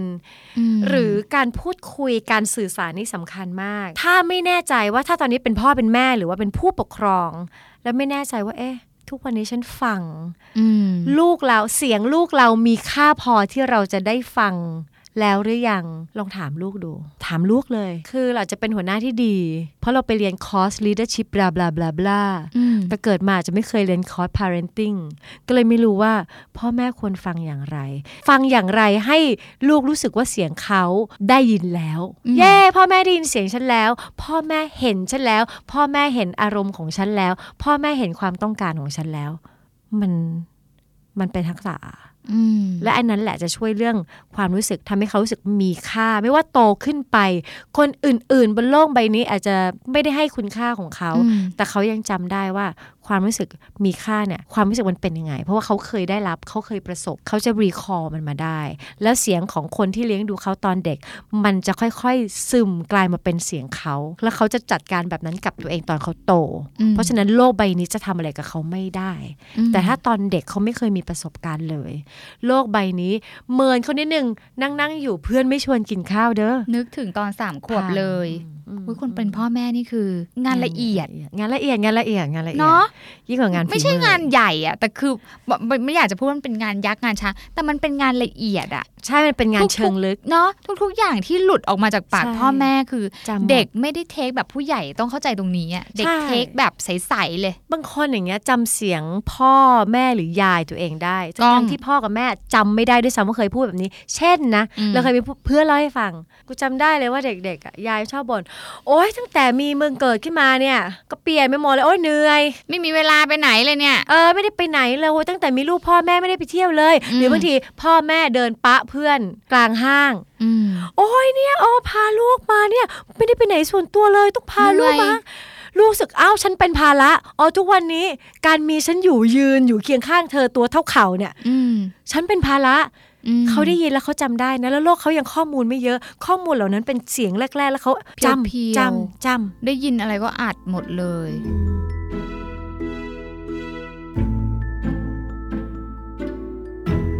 เข้าใจแล้วว่าความรู้สึกไร้ค่ามันไม่ใช่ว่า เพิ่งเกิดขึ้นวันนี้ที่ทำงานที่นี่อืมที่เขาไม่สนใจฉัน แต่มันเป็นเหมือนอะไรที่มันไปสะท้อนความรู้สึกตอนเป็นเด็กด้วยซ้ำอะ ก็มีก็มีก็มีใช่ใช่มันมีมาตั้งแต่เด็ก ทีนี้ความรู้สึกไร้ค่า บางทีรู้สึกล้มเหลวทำอะไรไม่เคยประสบความสำเร็จเลย ก็เลยทำให้คนคนหนึ่งเนี่ยรู้สึกไร้ค่าอืมใช่ใช่ แต่เราคนคนนี้จะคิดยังไงได้บ้าง เพราะว่าคุณกลับไปทำอะไรกับอดีตคุณไม่ได้แล้วอะไม่ได้ คือแค่แค่รู้ทันตัวเองว่าอ๋อฉันมักจะมีความคิดแบบนี้อืความคิดแบบนี้มันมาจากวันแถวๆเหล่านั้น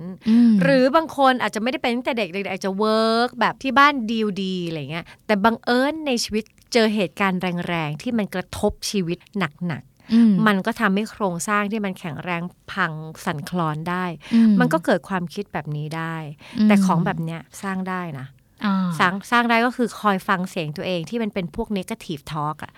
เราเคยพูดกันเรื่องแบบพูดกับตัวเองใช่ไหม self ใช่ talk ใช่มันจะมีเสียงที่มักจะเป็น negative อะคอยฟังมัน แล้วพอมันจะมาหลีมันลงนิดอือหือ บอกโอ๊ยเสียงเนี้ยเป็นเสียงออโต้เออเสียงเก่าเสียงเดิม พอสหลีมันลงแล้วไปฟังว่าเสียงไหนคือเสียง positive โบดังมันขึ้นนิดนึงอ๋อ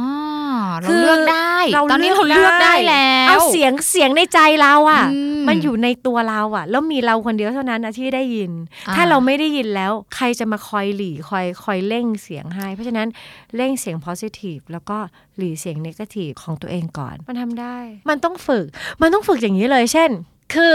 เคี่ยนตัวเองเนี่ยมันก็เคี่ยนได้ เช่นอืมอะอีกแล้ว โอ้ยดาวอีกแล้วเป็นไงตลอดหัวแล้วหวดขึ้นเลย เฮ้ย แต่มันก็ไม่เสมอไป แล้วมันก็จะดีขึ้นนะมันจะโอเค คือแบบสวนทับสวนขึ้นมาทับเลย ทับทับทับทับบนว่าที่สำคัญน่ะคือแค่จะฟังอะ อย่าว่าแต่หวดว่าสวนว่าพูดเพิ่มจริงแรงความ positive เถอะ แค่เวลาจะฟัง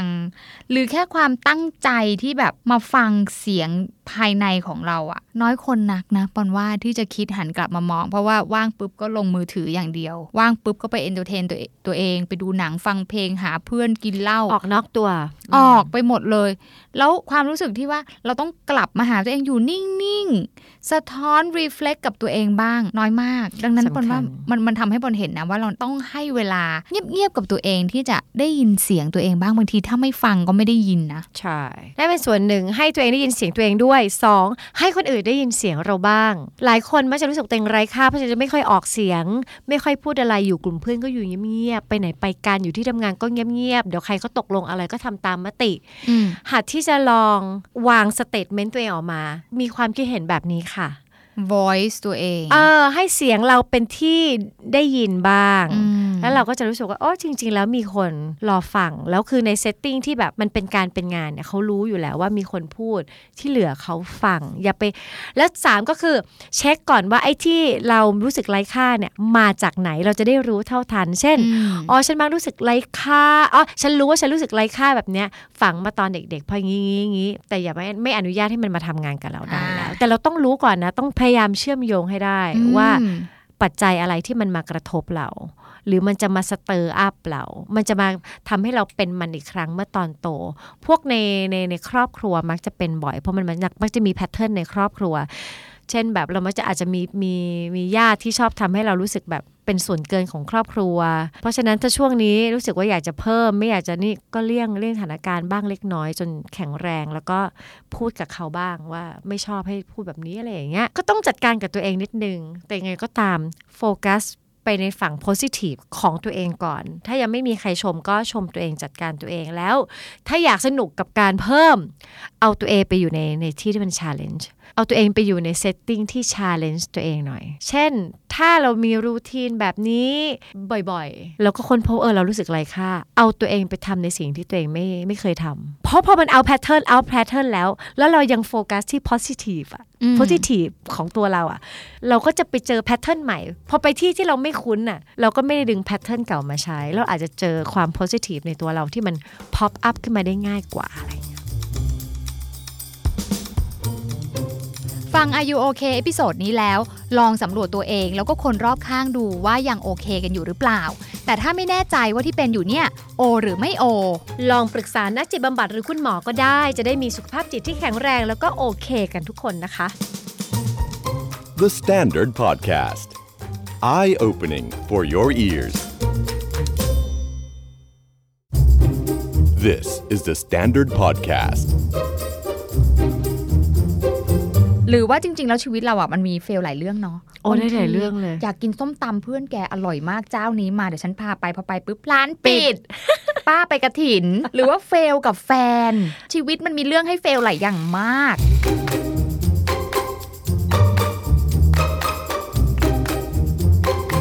ทำอะไรไม่ได้แล้วผิดหวังเนี่ย เราต้องมองนะว่ามันไม่ใช่เรื่องแย่ คือเราให้ค่ามันว่าสิ่งเนี้ย คือแย่อืมนี่คือสิ่งไม่ดีอืมสิ่งที่ดีคือความสำเร็จเท่านั้นอ่าซึ่งนี่เป็นเป็นแนวคิดที่เป็นกับดักชีวิตมากเลยนะ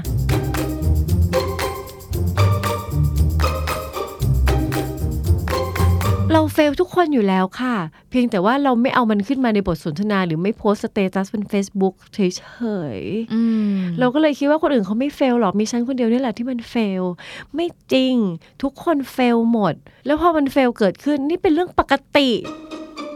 จากพฤติกรรมที่ชวนสงสัยในชีวิตประจำวัน กลายมาเป็นพอดแคสต์สำรวจสุขภาพจิต ที่จะทำให้คุณเข้าใจว่า แบบนี้คนอื่นเขาก็เป็นกัน หรือว่าต้องไปหาหมอขอความช่วยเหลือ สวัสดีค่ะ ปอนยาคอบเซนและดุดดาววัฒนประกรณ์ และนี่คือ Are You Okay Podcast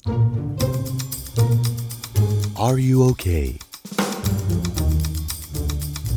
วานนี้ปอนไปทำกิจกรรมกับน้องๆ ที่มหิดลสารยา แล้วมีคำถามค่ะ จากน้องๆว่าอืมพี่หนูเฟลมากเฟลคำว่าเฟลเออจริงๆปอนว่ามันกว้างเนาะอืมเราก็เลยถามว่าเฟลเรื่องอะไรคะาเรื่องเรียน เรื่องคะแนนอืมจะจัดการกับตัวเองอย่างไร อืมอะไรแบบเนี้ยหรือว่าจริง ๆ แล้วชีวิตเราอะมันมีเฟลหลายเรื่องเนาะโอ้ได้หลายเรื่องเลยอยากกินส้มตำเพื่อนแกอร่อยมากเจ้านี้มาเดี๋ยวฉันพาไปพอไปปุ๊บร้านปิด ป้าไปกระถิน อะไรอย่างเงี้ย หรือว่าเฟลกับแฟน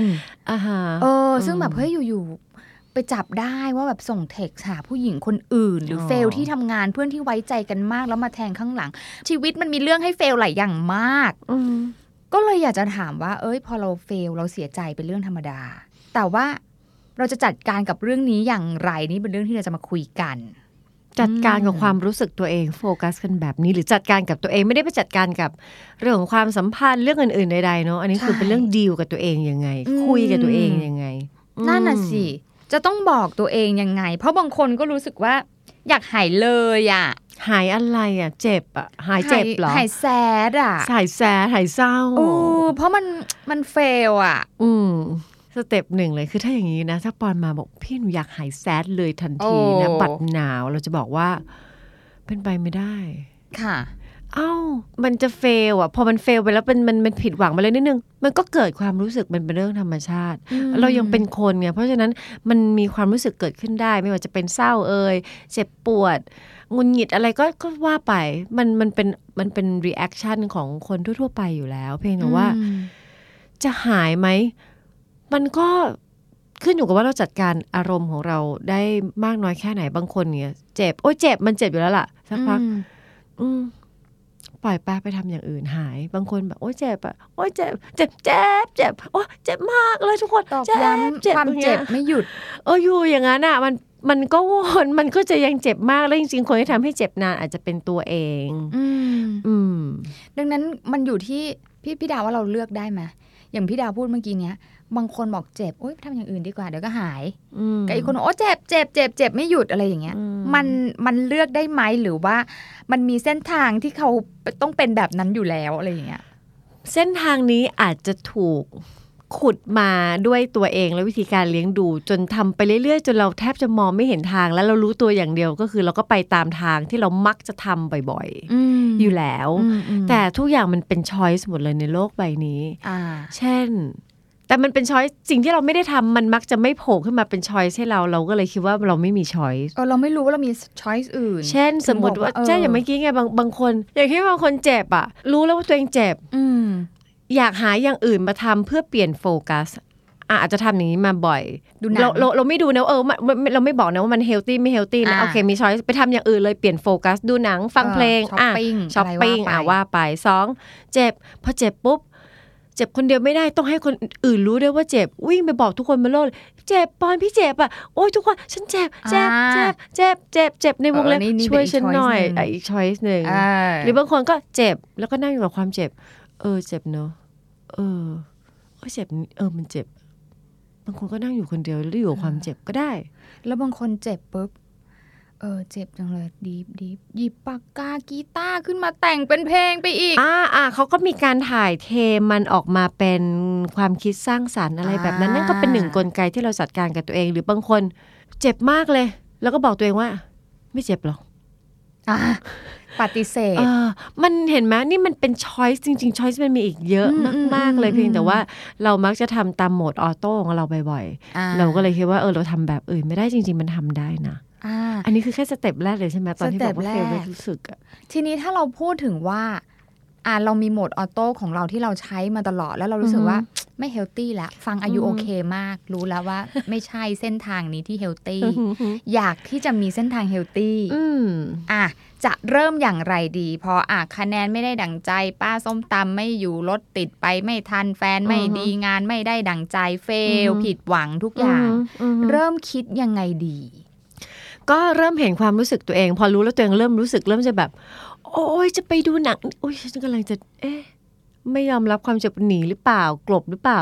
ทำอย่างอื่นอีกได้ไหมถ้าไม่ไม่ไม่ได้ทำแบบเดิมห้ามอะไรหเงี้นียเหรอพี่ดาวฮะห้ามหนีเหรอความไม่ได้ควรู้สึห้าเจ็บมปวดก็ถ้ารู้สึกว่าอยากหาช้อยส์ใหม่ไงอยากลองอืมเราก็เลยคิดว่าอืมเออถ้ารู้ตัวว่ากำลังจะทำอะไรคล้ายๆแบบเดิมก็หยุดแป๊บหนึ่งเหมือนเหยียบเบรกแป๊บหนึ่งแล้วถามว่า ถ้าไม่ทำแบบนี้ฉันทำอะไรอย่างอื่นได้บ้างกับความรู้สึกตัวเอง อ่าคือ แยถ้ากไม่ที่ทำหนึ่งแบบแยกอ่าที่มันมีหนึ่งหลายทางแยกนะอืมแยกที่หนึ่งคือเออนอกจากตอบแซดสนเลองยเออสนองเลยทำอะไรเออได้อีกทำอะไรได้อีกมีแบบไหนได้อีกที่ฉันทำได้บ้างอะไรอย่างเงี้ยค่ะก็นั่งนั่งนั่งคิดว่าเออ เช่นแบบว่า ปกติเคยเศร้าปุ๊บ ทันทีที่เศร้าปุ๊บ หรือมีเรื่องอะไรเกิดขึ้นกับตัวเองปุ๊บอื้อหือยกหูโทรศัพท์โทรหาแม่เลย อ่า ทุกครั้งที่โทรหาแม่เลย เศร้าปุ๊บโทรปั๊บเศร้าปุ๊บโทรปั๊บอืม ให้แม่ช่วยประคองเลย อะรู้สึกว่าอืมฉันติดแม่มากเลยแล้ววันหนึ่งเคยเคยโทรไป แล้วแม่ติดประชุมแม่รับไม่ได้วันนั้นมันร้อนลนไม่ได้ค่อยฝึกกับตัวเอง เพราะฉะนั้นคราวหน้าอย่างเงี้ยพอจังหวะที่เห็นว่าตัวเองจะหยิบโทรศัพท์มันหาแม่ถามนอกจากโทรหาแม่ฉันทำอะไรได้อีกบ้างมหรือคิดตอนที่ไม่ ยังไม่เกิดเหตุการณ์นั้นมันก็จะช่วยได้มากอ่าอันนี้เราเคยคุยกันหลายครั้งแล้อืวมว่าบางทีรอให้ถึงหน้างานไม่ทัน ไม่พันค่ะ ต้องเตรียมของเพราะมันก่แซอนดเออ sad แล้ว คิดไม่ออก เออ ดังนั้นคืออะลองคิดว่า ถ้าเราอยู่ในอาการ fail สมมติเทอมหน้า อืม คะแนนไม่ได้ดั่งใจอีก fail อืมอีก อืมแฟนเป็นแบบนี้อีก อือฮึที่ทำงานเป็นแบบนี้อีกจะทำอย่างไรนอกเหนือจากโหมดอัตโนมัติของตัวเอง อืม แล้วจริง ๆ มันก็อาจจะเป็นเรื่องของแนวคิดเพิ่มขึ้นด้วยใน step แรก ๆ เราชอบมองว่าการเฟลภาษาไทยอะไรคือ ผิดหวัง ผิดหวังรู้สึกผิดหวัง ทำอืมรู้สึกผิดหวังทำอะไรไม่ได้แล้วผิดหวังเนี่ย เราต้องมองนะว่ามันมันไม่ใช่เรื่องแย่ คือเราให้ค่ามันว่าสิ่งเนี้ยคือแย่ นี่คือสิ่งไม่ดีอืมสิ่งที่ดีคือความสำเร็จเท่านั้นอ่าซึ่งนี่เป็นเป็นแนวคิดที่เป็นกับดักชีวิตมากเลยนะ มันไม่ธรรมชาติ เพราะตามธรรมชาตินี่เราเฟลทุกวัน เราเนี่ย fail ทุกวันเลยอืมอืมอืมแล้วเรา fail ทุกคนอยู่แล้วค่ะ เพียงแต่ว่าเราไม่เอามันขึ้นมาในบทสนทนา หรือไม่โพสต์ status บน Facebook เฉยอืมๆเราก็เลยคิดว่าคนอื่นเขาไม่ fail หรอกมีฉันคนเดียวนี่แหละที่มัน fail ไม่จริงทุกคน fail หมด แล้วพอมัน fail เกิดขึ้น นี่เป็นเรื่องปกติ นี่ไม่ใช่เรื่องแย่อืมสอบไม่ผ่าน ไปกินส้มตำร้านไม่เปิด อยากให้เขาซื้อดอกไม้ให้เขาไม่ซื้อมอยากซื้อหนังสือเล่มนี้มันหมดไปแล้ว มันเป็นเรื่องปกติชีวิต treat มันเหมือนแบบเหมือนพระอาทิตย์มันจะขึ้นมันจะลงทุกวัน คือถ้าพูดพี่ดาวก็จะบอกว่าปอนไม่ sensitive เลยอะแต่อย่าทำเรื่องเล็กให้เป็นเรื่องใหญ่ได้มา ถ้าเพื่อนมานะอืมบางทีอะอืมเรื่องที่มันเล็กมาก ไม่ต้อง fail เบอร์นั้นก็ได้อะไรอย่างเงี้ยก็จะบอกมเฮ้ยเรื่องมันเล็กมากเลยอะแกอืแต่ก็ไม่มีเอมพัตตีนะมันฟังดูไม่มีเอมพัตตีแบบสำหรับเขามันใหญ่ไงอ่าอ่าในมุมมองเขามันใหญ่ มุมมองเออปอนแล้วมันเล็ก ใช่ พอเรามานั่งฟังอายุอมเนี่ยอ่าอายุอมอายุอมเครนเราก็จะแบบว่า เอ้ามีเอมพัตตีขึ้นมาว่า เนี่ยมันจะมี ความคิดที่สองขึ้นมาเลยนะพี่ดาวอืมพอเราฟังอายุเคเนี่ย คือสมัยก่อนจะแบบอ๋อยทำเรื่องเล็กให้เป็นเรื่องใหญ่เดี๋ยวนี้จะแบบอืมอุ้ยฉันไม่มีเอมพัตตีเลย มันจะมีเสียงนี้แทรกขึ้นมานะอ่าคอยดักไว้ คอยดักคอยดักเตือนอืมอืมแต่บางทีเราก็อย่างที่พี่ดาวบอกว่าไม่ต้องให้ค่าหนักขนาดนั้นก็ได้ เพราะมันเป็นเรื่องธรรมดาที่ใคร ๆก็เฟล ใช่เพียงแต่ว่าไอ้ประโยคเนี้ยมันมาในชีวิตเราตอนเราเริ่มโตเนอะแต่ตอนเด็กๆอะ เราเหมือนถูกบอกว่า มันลูกต้องดีขึ้น ลูกต้องผ่าน ลูกต้องสอบให้อ่าผ่านอ่าครูก็บอกว่าเธอต้องเรียนให้ผ่านนึกออกไหมอืมันมันโตมากับความที่คิดว่าผ่านเท่ากับดีอืมทำได้เท่ากับดีทำไม่ได้เท่ากับไม่ดี เพราะฉะนั้นบางทีก็เสียใจด้วยถ้าตอนเด็กๆเราโตมาด้วยเสียงแบบนั้น เราอืมอืมเราสองคนก็เช่นกันอ่าอะไรอย่างใช่เงี้ย เราก็มาต้องมาปรับทัศนคติตัวเองต่อโลกใบนี้ตอนเราโตเหมือนกันปอนว่าเพระฉะ99เปอร์เซ็นต์เนี่ยโตมาด้วยเสียงนั้นอืมจะมีสักกี่คนที่แม่บอกว่า ไม่เห็นเป็นไรเลย สอบตกบ้างก็ดี จะได้รู้ธรรมดาลูกจะมาผ่านอะไรด้วยไม่มีหรอกมพ่อแม่ทุกคนคือต้องให้ได้เกรด 4 เกรด A อืธรรมดาดังนั้น ปอนก็ว่าดีที่วันนี้เราจะมาคุยกันสเต็ปในการที่จะยอมรับความผิดพลาดนะปอนว่าใช่90 กว่าเปอร์เซ็นต์เนี่ย หาช้อยส์อยู่อืมหาช้อยส์อยู่ใช่ใช่ชีวิตมันเป็นเรื่องธรรมดานี่ไม่ใช่เรื่องแบบว่าเรื่องเลวร้ายเรื่องผิดปกติเรื่องแปลกประหลาดนี่ไม่ได้เหมือนเป็นโรคร้ายโรคระบาดอ่าอะไรเลย คือมันเป็นเรื่องที่แบบเกิดขึ้นอยู่แล้ว แล้วจะเกิดขึ้นจนเราเราตายอืมการ fail ใช่ไหมเออมันมันเกิดขึ้นปุ๊บ มันเจ็บยอมรับไปเลยค่ะมันมี emotion อยู่แล้ว แล้วก็จัดการกับอารมณ์นั้นให้ได้อ่าดังนั้น step แรกเนี่ยคือก่อนที่จะถึงข้อหนึ่งข้อออฮึศูนย์ก่อน ข้อศูนย์คือถามตัวเองก่อนว่าถ้าเกิดเหตุการณ์นี้ขึ้นอือฮึก่อนที่จะเกิดเหตุการณ์นะอือฮึฉันยังมี option อะไรอยู่บ้างอือฮึข้อหนึ่งก็คือว่า ทีนี้พอมันเกิดขึ้นแล้วปุ๊บอือฮึ ยอมรับก่อนอืมยอมรับยบาองมทีรับไม่ค่อยไม่ได้อยากยอมรับเลยอะโทรไฟท์กับแม่ค้าอยู่นั่นว่าป้าจะกลับมากี่โมงนะจะกินให้ได้เลยส้มตำมันเกิดเคยเกิดขึ้นกับปอนแล้วพี่ดาวทำไมอะเวลาเราแบบบอกเพื่อนว่า เจ้านี้อร่อยมากเลยแกแล้วพาไปทีไรคือร้านปิดอะงงป้าไปกระถิ่นตลอดงง ยอมรับเนาะ ก็ยอมรับว่าเขาไม่อยู่ใช่ยอมรับไม่อยู่ใช่ มันก็ยอมรับได้ยากอย่างที่ปอนว่าเพราะเราอยากมากอะยิ่งอยากมากมันก็ยอมรับยากอะอืมจังหวะที่ปอนไฟกับป้าอยู่นั่นโทน่ะรเลยนะโทรหาป้านั่นน่ะจริง ๆ แล้วว่าตอนนั้นน่ะ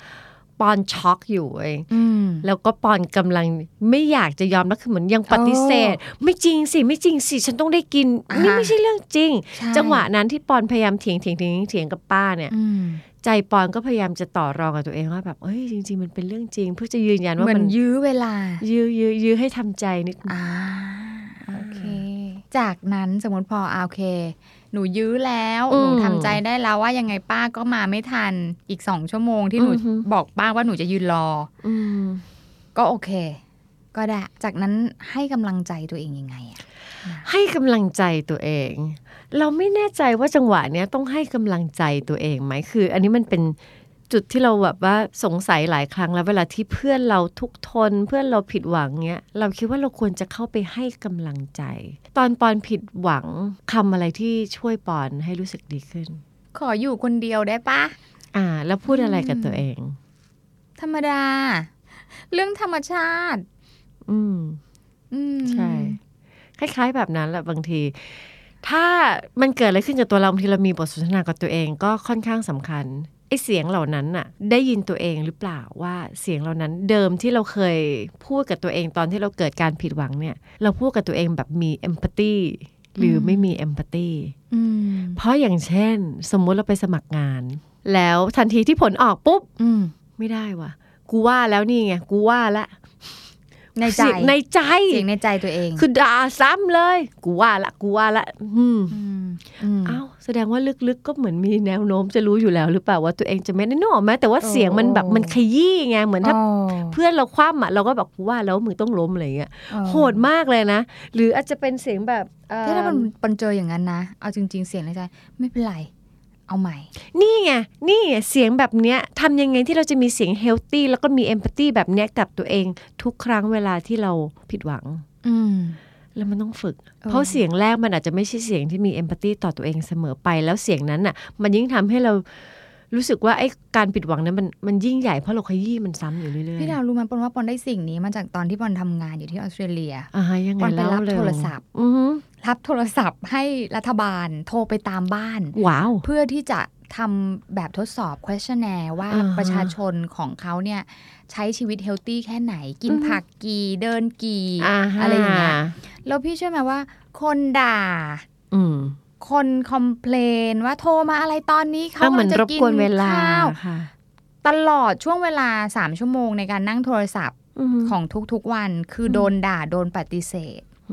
จนเราต้องเรียนรู้ที่จะแบบไม่เป็นไรโทรเบอร์ต่อไปอืมเนี่ยมันมันทำให้ปอนเรียนรู้แล้ว มันดีมากตรงที่ว่าเขาจะมีคน train เนาะเพราะว่าการ rotate ของคนเข้าออกของที่เนี่ยเยอะมากเพราะรับแต่แบบว่ารับไม่ได้ แรงกดดันรับแรงดุแรงอะไรไม่ได้มคือคนโหดมากพี่ดาวจะให้เป็นแบบออสเตรเลียเมืองที่มีความสุขมากแต่คนโหดมากจริงคือด่า แล้วจะมีคนที่มา train อะอ่าฮะเขาบอกว่าแน่นอนที่สุด พออยู่รับโทรศัพท์อยู่ต้องเจอ นี่คือเรื่องที่ทุกคนต้องเจอ อืมดังนั้น you อย่าอย่าดึงเข้ามาเทคกิ t เพอร์ซันอลให้ยูรู้สึกว่าเขาว่าก็จริงแต่เขาว่าระบบอืมไม่ได้ว่าที่ตัวตนเพราะได้ระว่าบบให้ you โทรตอนนี้ you ไม่ได้คิดจะโทรเองมันเป็นงานอะไรอย่างเงี้ยอืมก็เลยทำให้เราอะ กลายเป็นคนมีเสียงแบบนั้น คือทุกครั้งที่มีคนด่าคนว่าก็แบบว่า มันจะต้องมีการต่อรองคือมันโหดมากนะงานนั้นนะอืมคือมันทำได้แค่ไม่กี่เดือนเองอืมสองเดือนเองมั้งอืไม่มีตังค์ ก็เลยต้องทนทำไป แต่มันจะเหมือนแบบโทรมาอะไรตอนนี้ อ๋อ ไม่เป็นไร ตอนนี้ไม่ว่างใช่ไหมคะ เราสามารถนัดเวลาได้นะคะ อีกสักครึ่งชั่วโมงได้ไหมคะ ใครจะไม่ได้ไม่ได้หรอก เออ ไม่งั้นมีช่วงเวลาไหนก็ได้ไหมคะ เราสามารถแบ่งเป็นท่อนๆได้มขอเวลาครึ่งชั่วโมงแบ่งเป็นครั้งละห้านาทีก็ได้ อะไรอย่างเงี้ยว้าวครูมันแบบทำให้เราแบบสองเดือนนี่สร้าง skill มากเลยนะคะ strong มากเฮ้ยดังนั้นเก่ก็คือที่พี่ดาวพูดเมื่อกี้เนี่ย get เลยอะอืมอืมว่าเสียงที่ดังเข้ามาว่าแบบให้กำลังใจตัวเองบ้าง ใช่ว่าแบบเฮ้ยอย่ามาแบบว่าเราเชียวอะอืมคำอย่างเช่น เฮ้ย มันเกิดขึ้นได้อืมมี